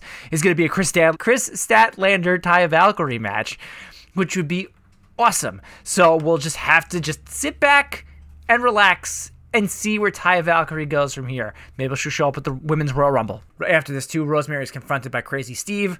As again, hopefully, we'll start seeing more of the decay. Maybe we'll see some more intergender wrestling in Impact Wrestling. Another uh, thing that happened on Impact was these AEW paid ads, which it had Tony Schiavone in the control center. It's like, yep, this is Tony Schiavone in the control center. Yep, this is a real control center. To then have Tony Khan and Jerry Lynn standing there talking about, you know, he asked Private Party and Matt Hardy to go there in response to what the Good Brothers did. And then TK reveals uh, that he goes, Oh, yeah, maybe it'd be good for me to go to Zone. Oh, wait a minute. Guess what? I am here. I'm in the Impact Zone. And I'm going to sit there and scout Private Party's match tonight. And they walk to the uh, walk to the ring, which I, I think my mind blew on this one. I was like, Whoa, Tony Khan. These, these paid ads, you think they're just going to be like cheesy paid ads? It's paying off to something, which is cool. Uh, you had Rich Swann and Moose have an in ring promo here in which, you know, Moose, he wants to give Moose his title shot. He wants to face him tonight. You know, Moose talking, Swann saying that he's the proclaimed uh, TNA World Heavyweight Champion, and they have a big scuffle here. So going forward, it's probably going to be Rich Swann and Moose. Swann, though, it leaves on the upper hand after he hits a, a Phoenix splash onto Moose in, in the ring. You have a, a backstage segment with Rohit Raju confronting Scott D'Amore about how you know, TJP wasn't supposed to have the X Division Championship. And he's like, yeah, you're right. Manik won it. And it was, you know, conveniently TJP. Scott D'Amore tells Rohit that he's going to have a singles match against TJP in two weeks. After he leaves, he says it's going to be uh, a non title match. Hopefully, Rohit Raju wins it. Another backstage segment with Fire and Flava trying to get people for Fire and Flava Fest and trying to pursue uh, a referee about it.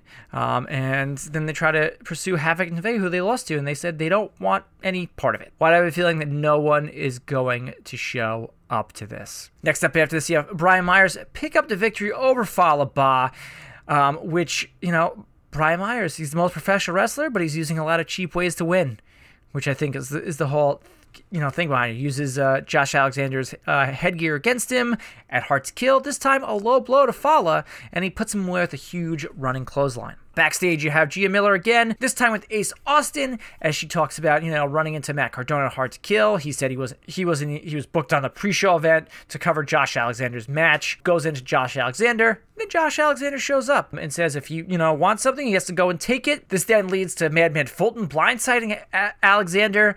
Ace Austin and Fulton hit down the two on one attack, and then Matt Cardona comes in even ups the odds.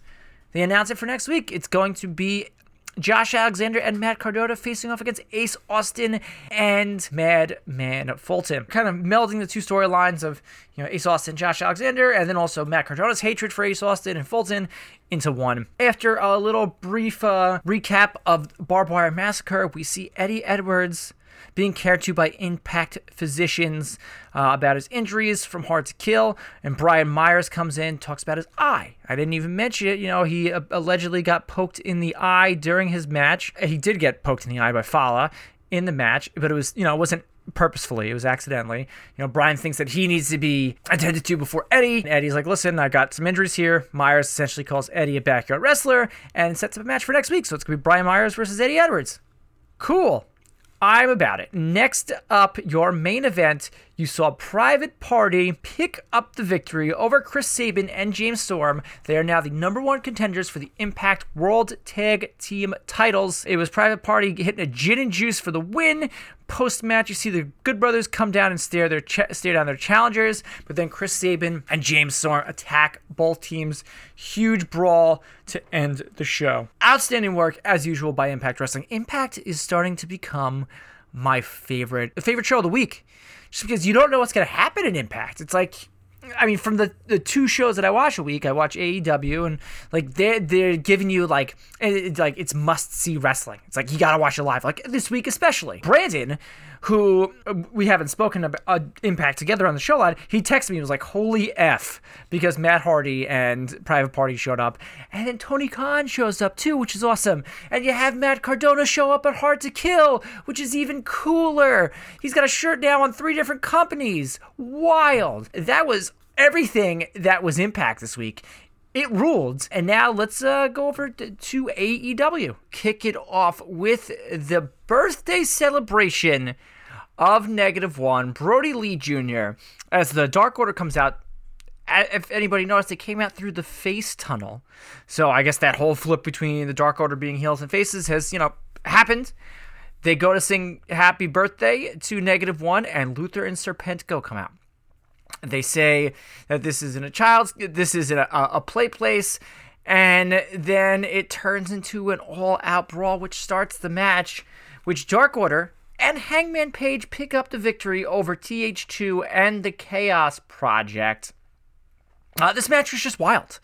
It was all over the place. You didn't know it was go like who was the legal man to start the match off. There was a lot of things going on, but uh, ultimately, it was the buckshot lariat to a German suplex combination, which I thought was really cool, with Hangman Page and Alex Reynolds to pick up the victory. Uh, afterwards, Negative One swatted papers at Serpentico, which I thought was great. Um, and then post, you have John Silver get down on his knee and ask Hangman Page if he jo- will join the Dark Order, in which he says no. But I guess the Dark Order thought that he was going to join. They have they have people dancing mariachi guys. They have confetti. They have a big sign. I thought it was a little goofy, especially like I understand like the Dark Order was this big ominous presence, and then Mr. Brodie Lee passed away, and then they turned it. It I feel like they took what they had on BTE and just uh, shot it up like hundred percent, and then put that on TV. I hope I'm wrong, and I hope this was just a one-time thing because of the courting of. Because I want I want the Dark Order to be faces. Don't get me wrong. Everybody in that stable is extremely talented, but I don't want them to be this goofy. Uh, next up, you have a backstage promo with MJF and Chris Jericho. The, after tonight, they said they're going to be uh, stronger than ever, no matter what happens. Uh, they're going to all leave as a unit. After this, you have Tony Schiavone uh, in the ring with Sting, uh, and Sting comes out and he's, uh, you know, congratulates uh, Darby Allin on becoming the TV champ. They're interrupted by Taz, who is on the t- the jumbotron, whatever you want to say. They say they fight dirty. Maybe next time they'll do it. You know, they, they want to you want to play in the streets. We'll do it in the streets. And now the balls are their court, and they accept. So there was a challenge laid out by Team Taz for Darby Allin and Sting at Revolution. It was announced it's going to be Powerhouse Hobbs or Brian Cage and Ricky Starks versus Sting and Darby Allin in a tag team match. This is Sting's first match since that buckle bomb incident, I believe at SummerSlam. I'm probably wrong. I'll get a text message from Brandon now telling me that I am wrong. But anyway, cool. This is a, again. I've spoke. I spoke about this when it came to Hard to Kill. There, uh, Kenny Omega was on there. That's a way to sell a pay per view. This is a way to sell a pay per view because it's Sting's first match in you know how many years, which I think is cool. Next up, you don't have a backstage segment, but you have uh, a segment where the Bucks are going to visit Kenny Omega at his house. They are uh, introduced at the door by Michael Nakazawa, who takes them to a room where Don Callis is standing. with the weirdest portrait of all time of Kenny and Don Callis just looking like two completely jacked men. Don Callis essentially what he does is try to pay them off for what happened last week, and he says, No, uh, Alex Marvez is there. Again, what do I say? Hardest working man in the business.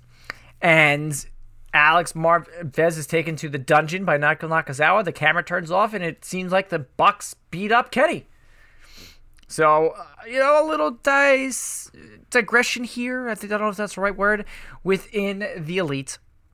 Um, and we'll see where it has to go from here. Next up, you have Cody Rhodes pick up the victory over Pretty Peter Avalon. Uh, this match was just goofy to me. First of all, like early in the match, you have Jade Cargill come out. Uh, okay, no, okay. So first of all, like the first move Cody hits is a crossroads. It that should have been it. Crossroads one, two, three. But it was a crossroads, and Jade Cargill comes out. She walks down and distracts the ref, and then Cody gets a, a low blow from Pretty Peter Avalon. And and uh, like essentially like Cody no sold it.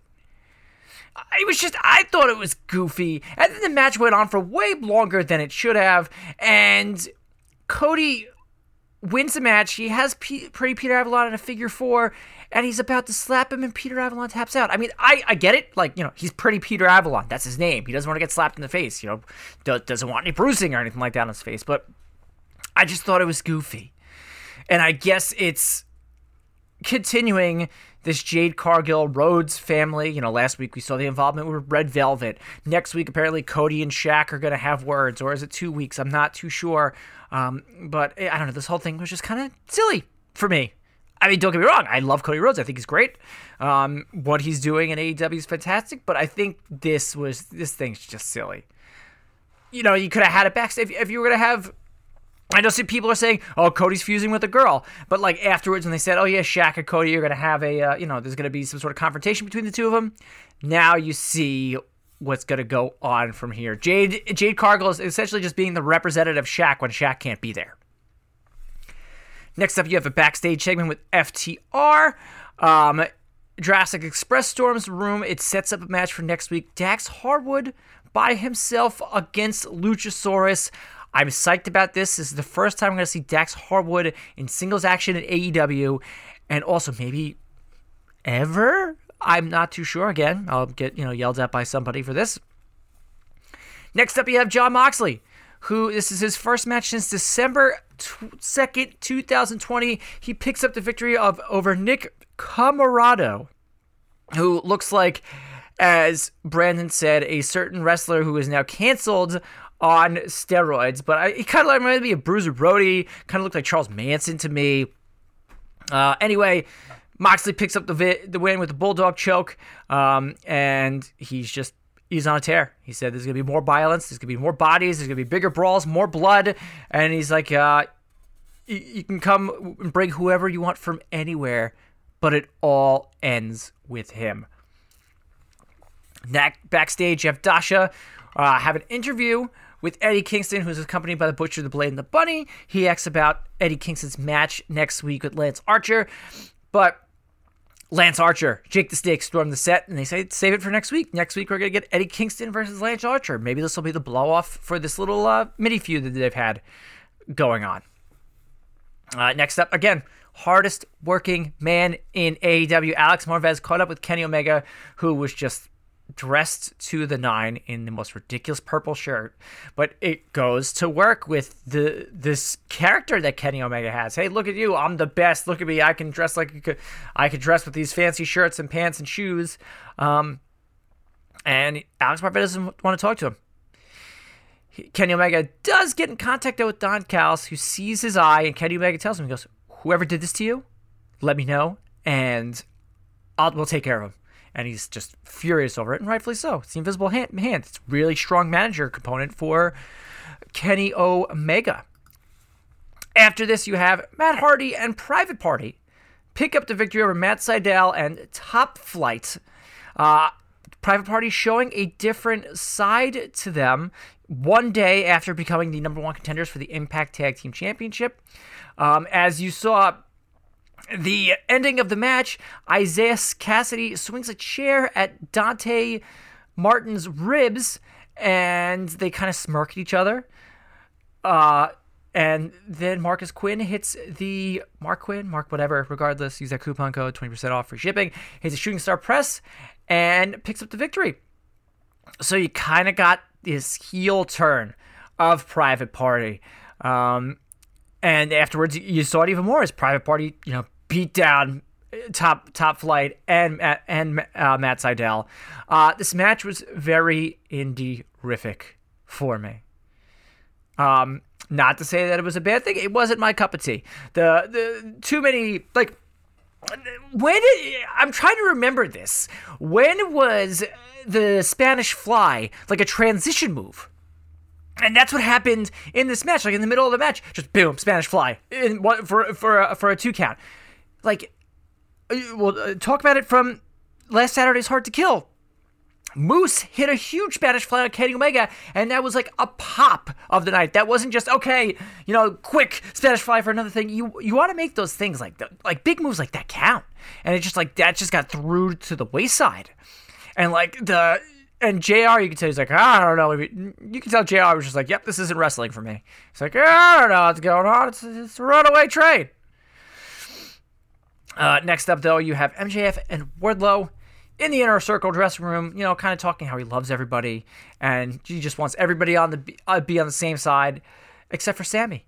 And Sammy tells him that they're not there yet. Next up after this, you have legit Leyla Hirsch, unsuccessful in picking up a victory over Penelope Ford. Uh, it was supposed to be legit Leyla Hirsch versus Nyla Rose. Nyla Rose came out on Twitter saying that one of her family members that she was in direct contact with tested positive for COVID. So uh, we wish Nyla Rose, uh, hopefully she doesn't get COVID and whoever in her family gets a speedy recovery to this. But I thought this was maybe the highlight, one of the highlight matches of the night. Um, when you, when there's a negative, there's a, pipe, a positive here. And Penelope P. Ford got put in here and it was great. Uh, we got to see the first glimpse of Butler Charles Taylor, uh, FKA, you can kind of say for now, uh, Chuck Taylor, dressed up to the nine, has hair all gelled up, had his uh, tuxedo on. He was a shoot butler. Uh, after the match, though, after Penelope Ford gets the win, you have Miro get the microphone and tell uh, Ch- Chuck Taylor to tell, excuse me, Orange Cassidy that Miro's his best friend now, and he does it. And Orange Cassidy just gets up and walks away.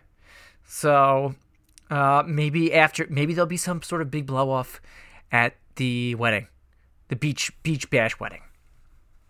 After this, more backstage segments as the Good Brothers, Karl Anderson and Doc Gallows attack Penta Zero Miedo.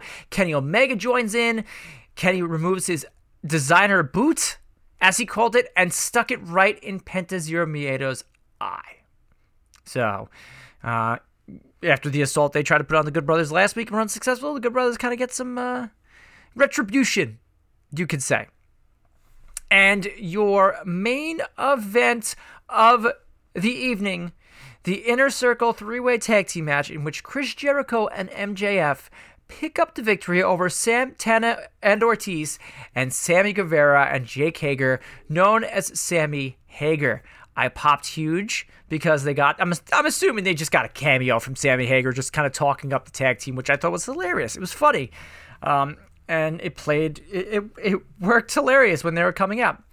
But you know, three way match. Everybody is involved. Jericho tried to get his baseball bat, and then the ending saw Ward roll, roll a bit of Ward roll. Uh, Wardlow, who pops up on the a- apron. Uh, Sammy fell backwards from a collision, and MJF rolls up Sammy for victory. So it kind of continues like the subtle feud they were having with MJF and Sammy.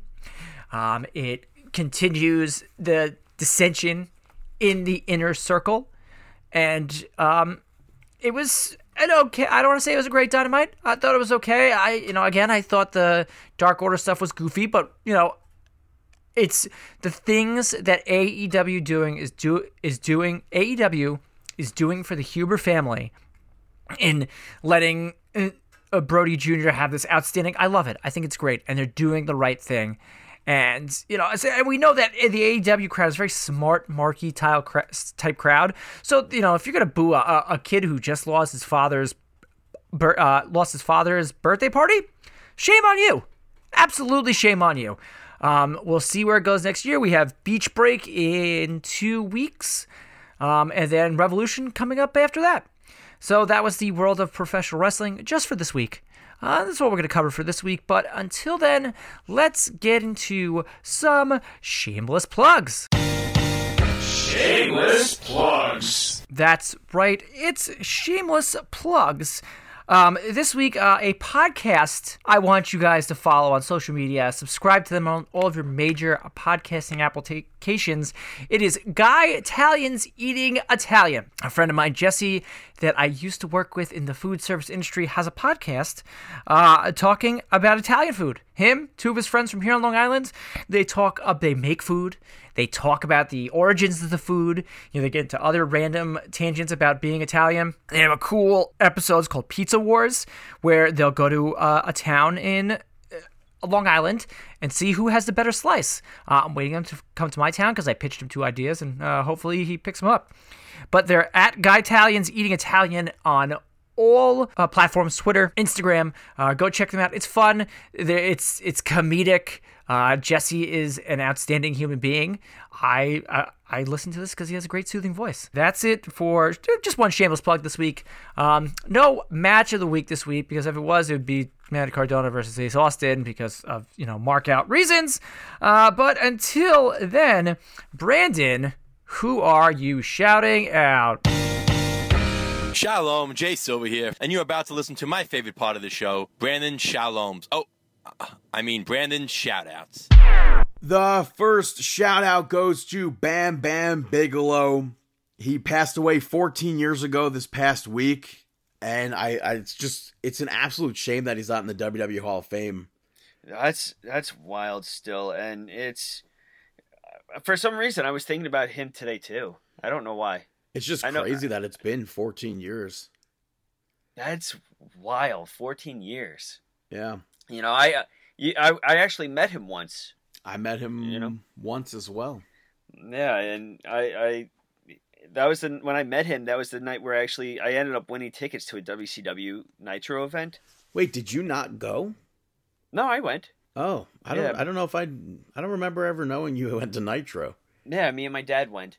It was the main event was I think Hulk Hogan and Goldberg taking on uh, DDP, Bam Bam Bigelow, and Kanyon. You know, it's funny because the one that I went to is like one of the most infamous episodes of Nitro. Yeah, which one did you went? Which one did you go to? I even remember. I. It's so infamous. I remember the date. Uh huh. September 25th, 2000. The main event was WCW's version of the Hell in a Cell. Vince Russo versus Booker T for the World Championship. And Vince Russo picked up that victory over Booker T. You saw Vince Russo's title win. I did. And it was an accidental title win thanks to Goldberg. Um, because Goldberg ended up spearing Vince Russo through the cage just as Booker T stepped out. Technically, when you watch that footage back, it's Booker T who wins the match because his feet touch. hmm I don't know how they're going to try and explain that Vince Russo won the match because his back was on top of the cage. Yeah, Brother, what? yeah. But that's one of the most, I think, infamous moments in WCW history. I totally agree with you. I mean, on the night that I went, I believe the fans threw garbage into the ring. You know, I also I believe that might be the same night. So they had a um um a I think it was like a bikini contest or something Uh huh. that was judged by Howard Stern's Whack Pack. And that's also, I believe, the night where that famous gif of Beetlejuice getting hit by Jeff Jarrett's guitar comes from. That's funny. The one also, that I another famous moment from that spot from that night was uh, Mike Awesome and the Insane Clown Posse. oh yeah the, two, the on, two on one where where Mike Awesome power bombs one of them off of the bus. Shaggy 2 Dope, I think, and he slides right off the bus and falls on the floor. Dude, Mike Awesome was so good. So still- underrated. It's still like, dude, and what's crazy, like I have no memory of of most of that event. I feel, but Mhm. um, just like those moments, I remember, like they stick out. And with the the the that seventies bus, that took Mhm. place. Obviously, it was a Monday night. The weekend prior, on Saturday, I went to, um, I think it was like a uh, like a bar mitzvah show at the Marriott over there. Mm-hmm. I don't know if you were there or not. Um, Oh wait, yes, yeah, because me and you were we were getting the wax hands. I don't remember getting wax hands at all. Yeah, yeah. But I remember yeah, in we that there. parking lot, they had the bus parked already, and I was like, "Oh my god, I know that bus!" I don't remember. So I thought that was cool. I, I wish I had that. pictures of it. with me i know. I wish that you know i wish that i had so many. I went to a a bat i, I think it was a house show but it was a battle royal at Nassau coliseum. But the battle royal i think it was won by shawn michaels but it was so cool. It was like that wwf um not golden era the at the era after. Um it was like Shawn Michaels, Diesel, King Kong Bundy, Adam Bomb, uh, all these like just random superstars, but it was great. It was like Ran- R- Razor Ramon versus I think Sh- Shawn Michaels in a ladder match, or it was, it was something like that. Such a good event, but that WCW event for me, it was I think Psycho Sid interfered in like most matches. and caused a DQ for almost like half of the event, just power bombing people. It I just, I ultimately, I just wish that I had like a digital camera back then. I know. I think Macho Man Randy Savage like made his return at the event that I went to, but it was like on screen return. It wasn't actually in front of the live crowd. And it's But- funny because like I, like I remember, I know Goldberg wrestled. I know Scott Steiner wrestled. I know Double J wrestled, Mhm. and I know Sting wrestled. But I don't have memory of them wrestling. I barely have memory of Vince Russo winning the title. But I remember specifically the point where we were on the side. I think we were on camera side. Mm-hmm. And I just remember the cage when the, the Booker T gets speared through the cage, and it was just like, well, these tickets were free. I don't know. The only pe- like person I, I remember, I think David Dave Taylor and Berlin. I think, um, yeah, I would have to look up to see who actually wrestled on that card. um, but yeah, Bam Bam wasn't. Uh, Bam Bam wasn't at that event. He was at mine though. Um, but and I I did see him at the at the independent wrestling show that I went to. My very first independent wrestling show, I saw him. I don't remember who he faced, but Mhm. that's where I met him. So That's cool. I just wish he was in the Hall of Fame. I he definitely deserves to be. He he's for the stuff that he did in the ring for a guy his size, it was unheard of back then. I mean, maybe even WrestleMania, maybe Wrestle. Yeah, absolutely, and he continues to inspire generations of today. Warbeard Hanson, you Tons know, of people. Bronson Reed. Jay Silva, you know. Yeah, but yeah, no, Um, Bam Bam with like his cartwheel and the moonsault, and even when even his time with Luna Vachon, you know, where they were feud like for me growing up, I remember him with Luna, and then them feuding with Doink and all of that stuff too. You know, yeah. So maybe WrestleMania 40 will come back to the New Jersey area, and uh, he'll finally get inducted then. Mm-hmm. WandaVision is getting the next shout out. The people trashing the show just I don't think they get it. I thought the first two episodes were incredible. hmm So how does this work? Did they release the entire season? No, they they released the first two episodes last week. Uh huh. Um I think it's just going to be one episode per week after that. Okay, so that so it's not like Netflix. No, uh, well, Netflix, some of their sh- like very rarely have shows like that. Hmm But is that is that all Disney shows or just select some like I Mandalorian? think all of them. I know Mandalorian is like that. And One I don't know how many episodes are in this season. Um, Mhm. but I think we're just gonna get one episode per week. That's like Oh, cool. um the the flight attendant show that I watched on HBO Max, which I had Mm-hmm. no idea that it wasn't all out. So I watched the first six episodes and then I had to wait like for I think they released two episodes per week. And then Mhm. one fi- the finale was just one episode. I feel like I have to get Disney Plus at some point because there's going to be no way to follow the movies without this. That is somewhat accurate because this series is supposed to, I believe, set up Doctor Strange sequel. Yeah. So So I and I thought it was, and I think you would be a big fan of these first two episodes, big time. Oh, I'm I'm sure, and I, I still I think that I would love the Mandalorian, and even that um a few of the shows that you've told me about, with like Yeah. the backstage stuff of the real happenings of Disney. You know, Yeah, uh, and then the last shout out uh, has to go to that new Firefly Funhouse T-shirt. Um, you probably didn't see it, but I, it just reminds me of like an old horror film poster. hmm and I I've never I don't know I just I haven't been a fan of like a lot of the Fiend's newer merch, but I definitely want to get this one. Hmm.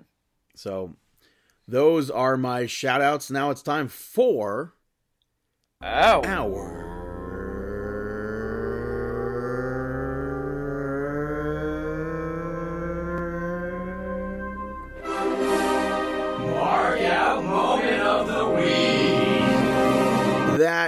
right, our mark out moment of the week. WWE Untold. AJ Styles Royal Rumble debut. Uh WWE Network exclusive. It's just I remember like I watching it, I get the feeling of being on a cruise watching the Royal Rumble and marking the absolute hell out when hmm AJ when the when the Tron said phenomenal.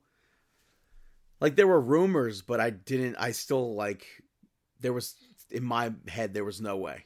hmm So it was cool, but they included pictures of AJ Styles with uh, Frankie Kazarian, Christopher Daniels, the Good Brothers were there, Okada, and a few other people. So it's it's That's weird cool. to see AEW and Impact and New Japan talent on a WWE documentary, hmm especially because they're all like current talent. hmm and Kazarian and Christopher Daniels and Okada certainly have never like officially well Okada definitely but Kazarian and Christopher Daniels have never officially been with WWE like that.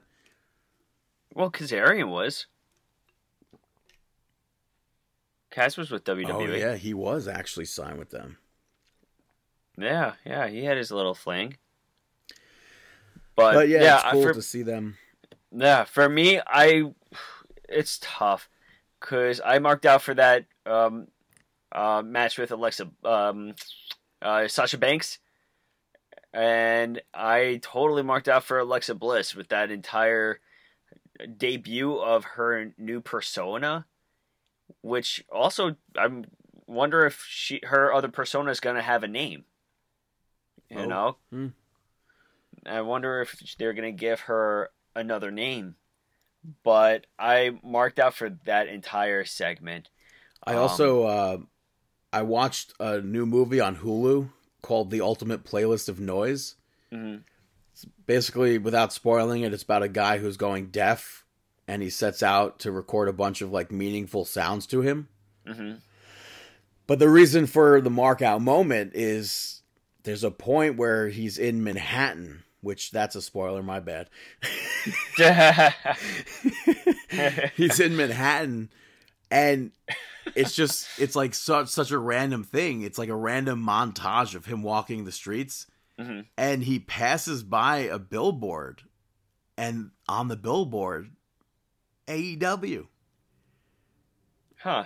so I popped for that and also in the background was a Jumanji poster so uh both The Rock and AEW on uh in that movie The Rock going to AEW confirmed. although The Rock wasn't actually you didn't see The Rock on the poster I think it just said Juman Oh, gotcha.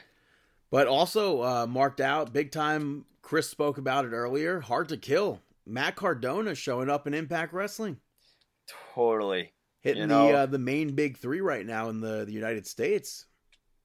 in Yeah. the, in the year span. It's it's always amazing to see Matt doing all this great stuff uh, inside of the ring, and to see him with with Impact now, it's just so amazing and very happy for him. And you know, it's even it's further, fun.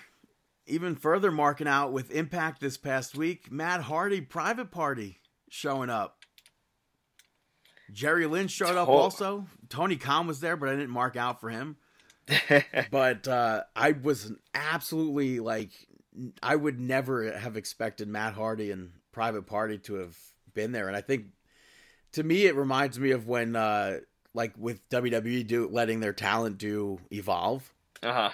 So it's like I think Private Party working Impact will definitely help in the long run.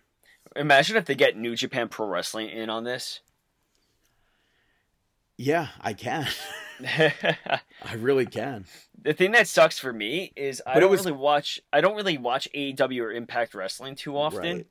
So but I know for a fact that if I did watch it as much as Chris, um I, this would be something that I was total that would totally rope me in.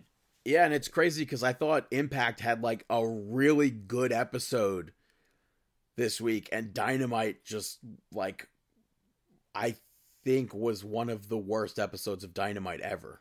Really. Yeah. Um, hmm but and, and just like with Matt Hardy showing up in the Impact Zone after his like it was like a two year uh court case. hmm I was I was gonna say feud against I think Anthem, right? to get the broken Hardy persona and everything.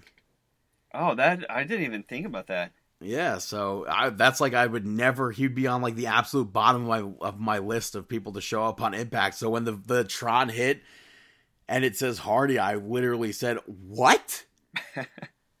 so, but that's our mark out moments of the week. Episode five twenty. Yeah. Follow us on Twitter at Marking Out, at BTTG161, at Chris Sweendog, at Dave the Rave underscore MO. Like us on Facebook, Facebook.com slash Marking Out. Subscribe to us on YouTube, YouTube.com slash Marking Out 11. Follow us on Instagram at Marking Out 11. You can follow me on Instagram at BTTG161. Buy some t-shirts, pro wrestlingtees.com slash marking out. Use the code regardless for 20% off and free shipping at manscaped.com twitch.tv slash marking out apple podcasts stitcher radio spotify podcasts so much more markingout.com we wish We you wish you the,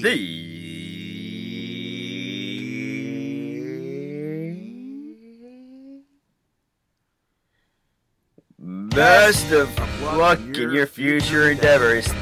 have a wonderful week!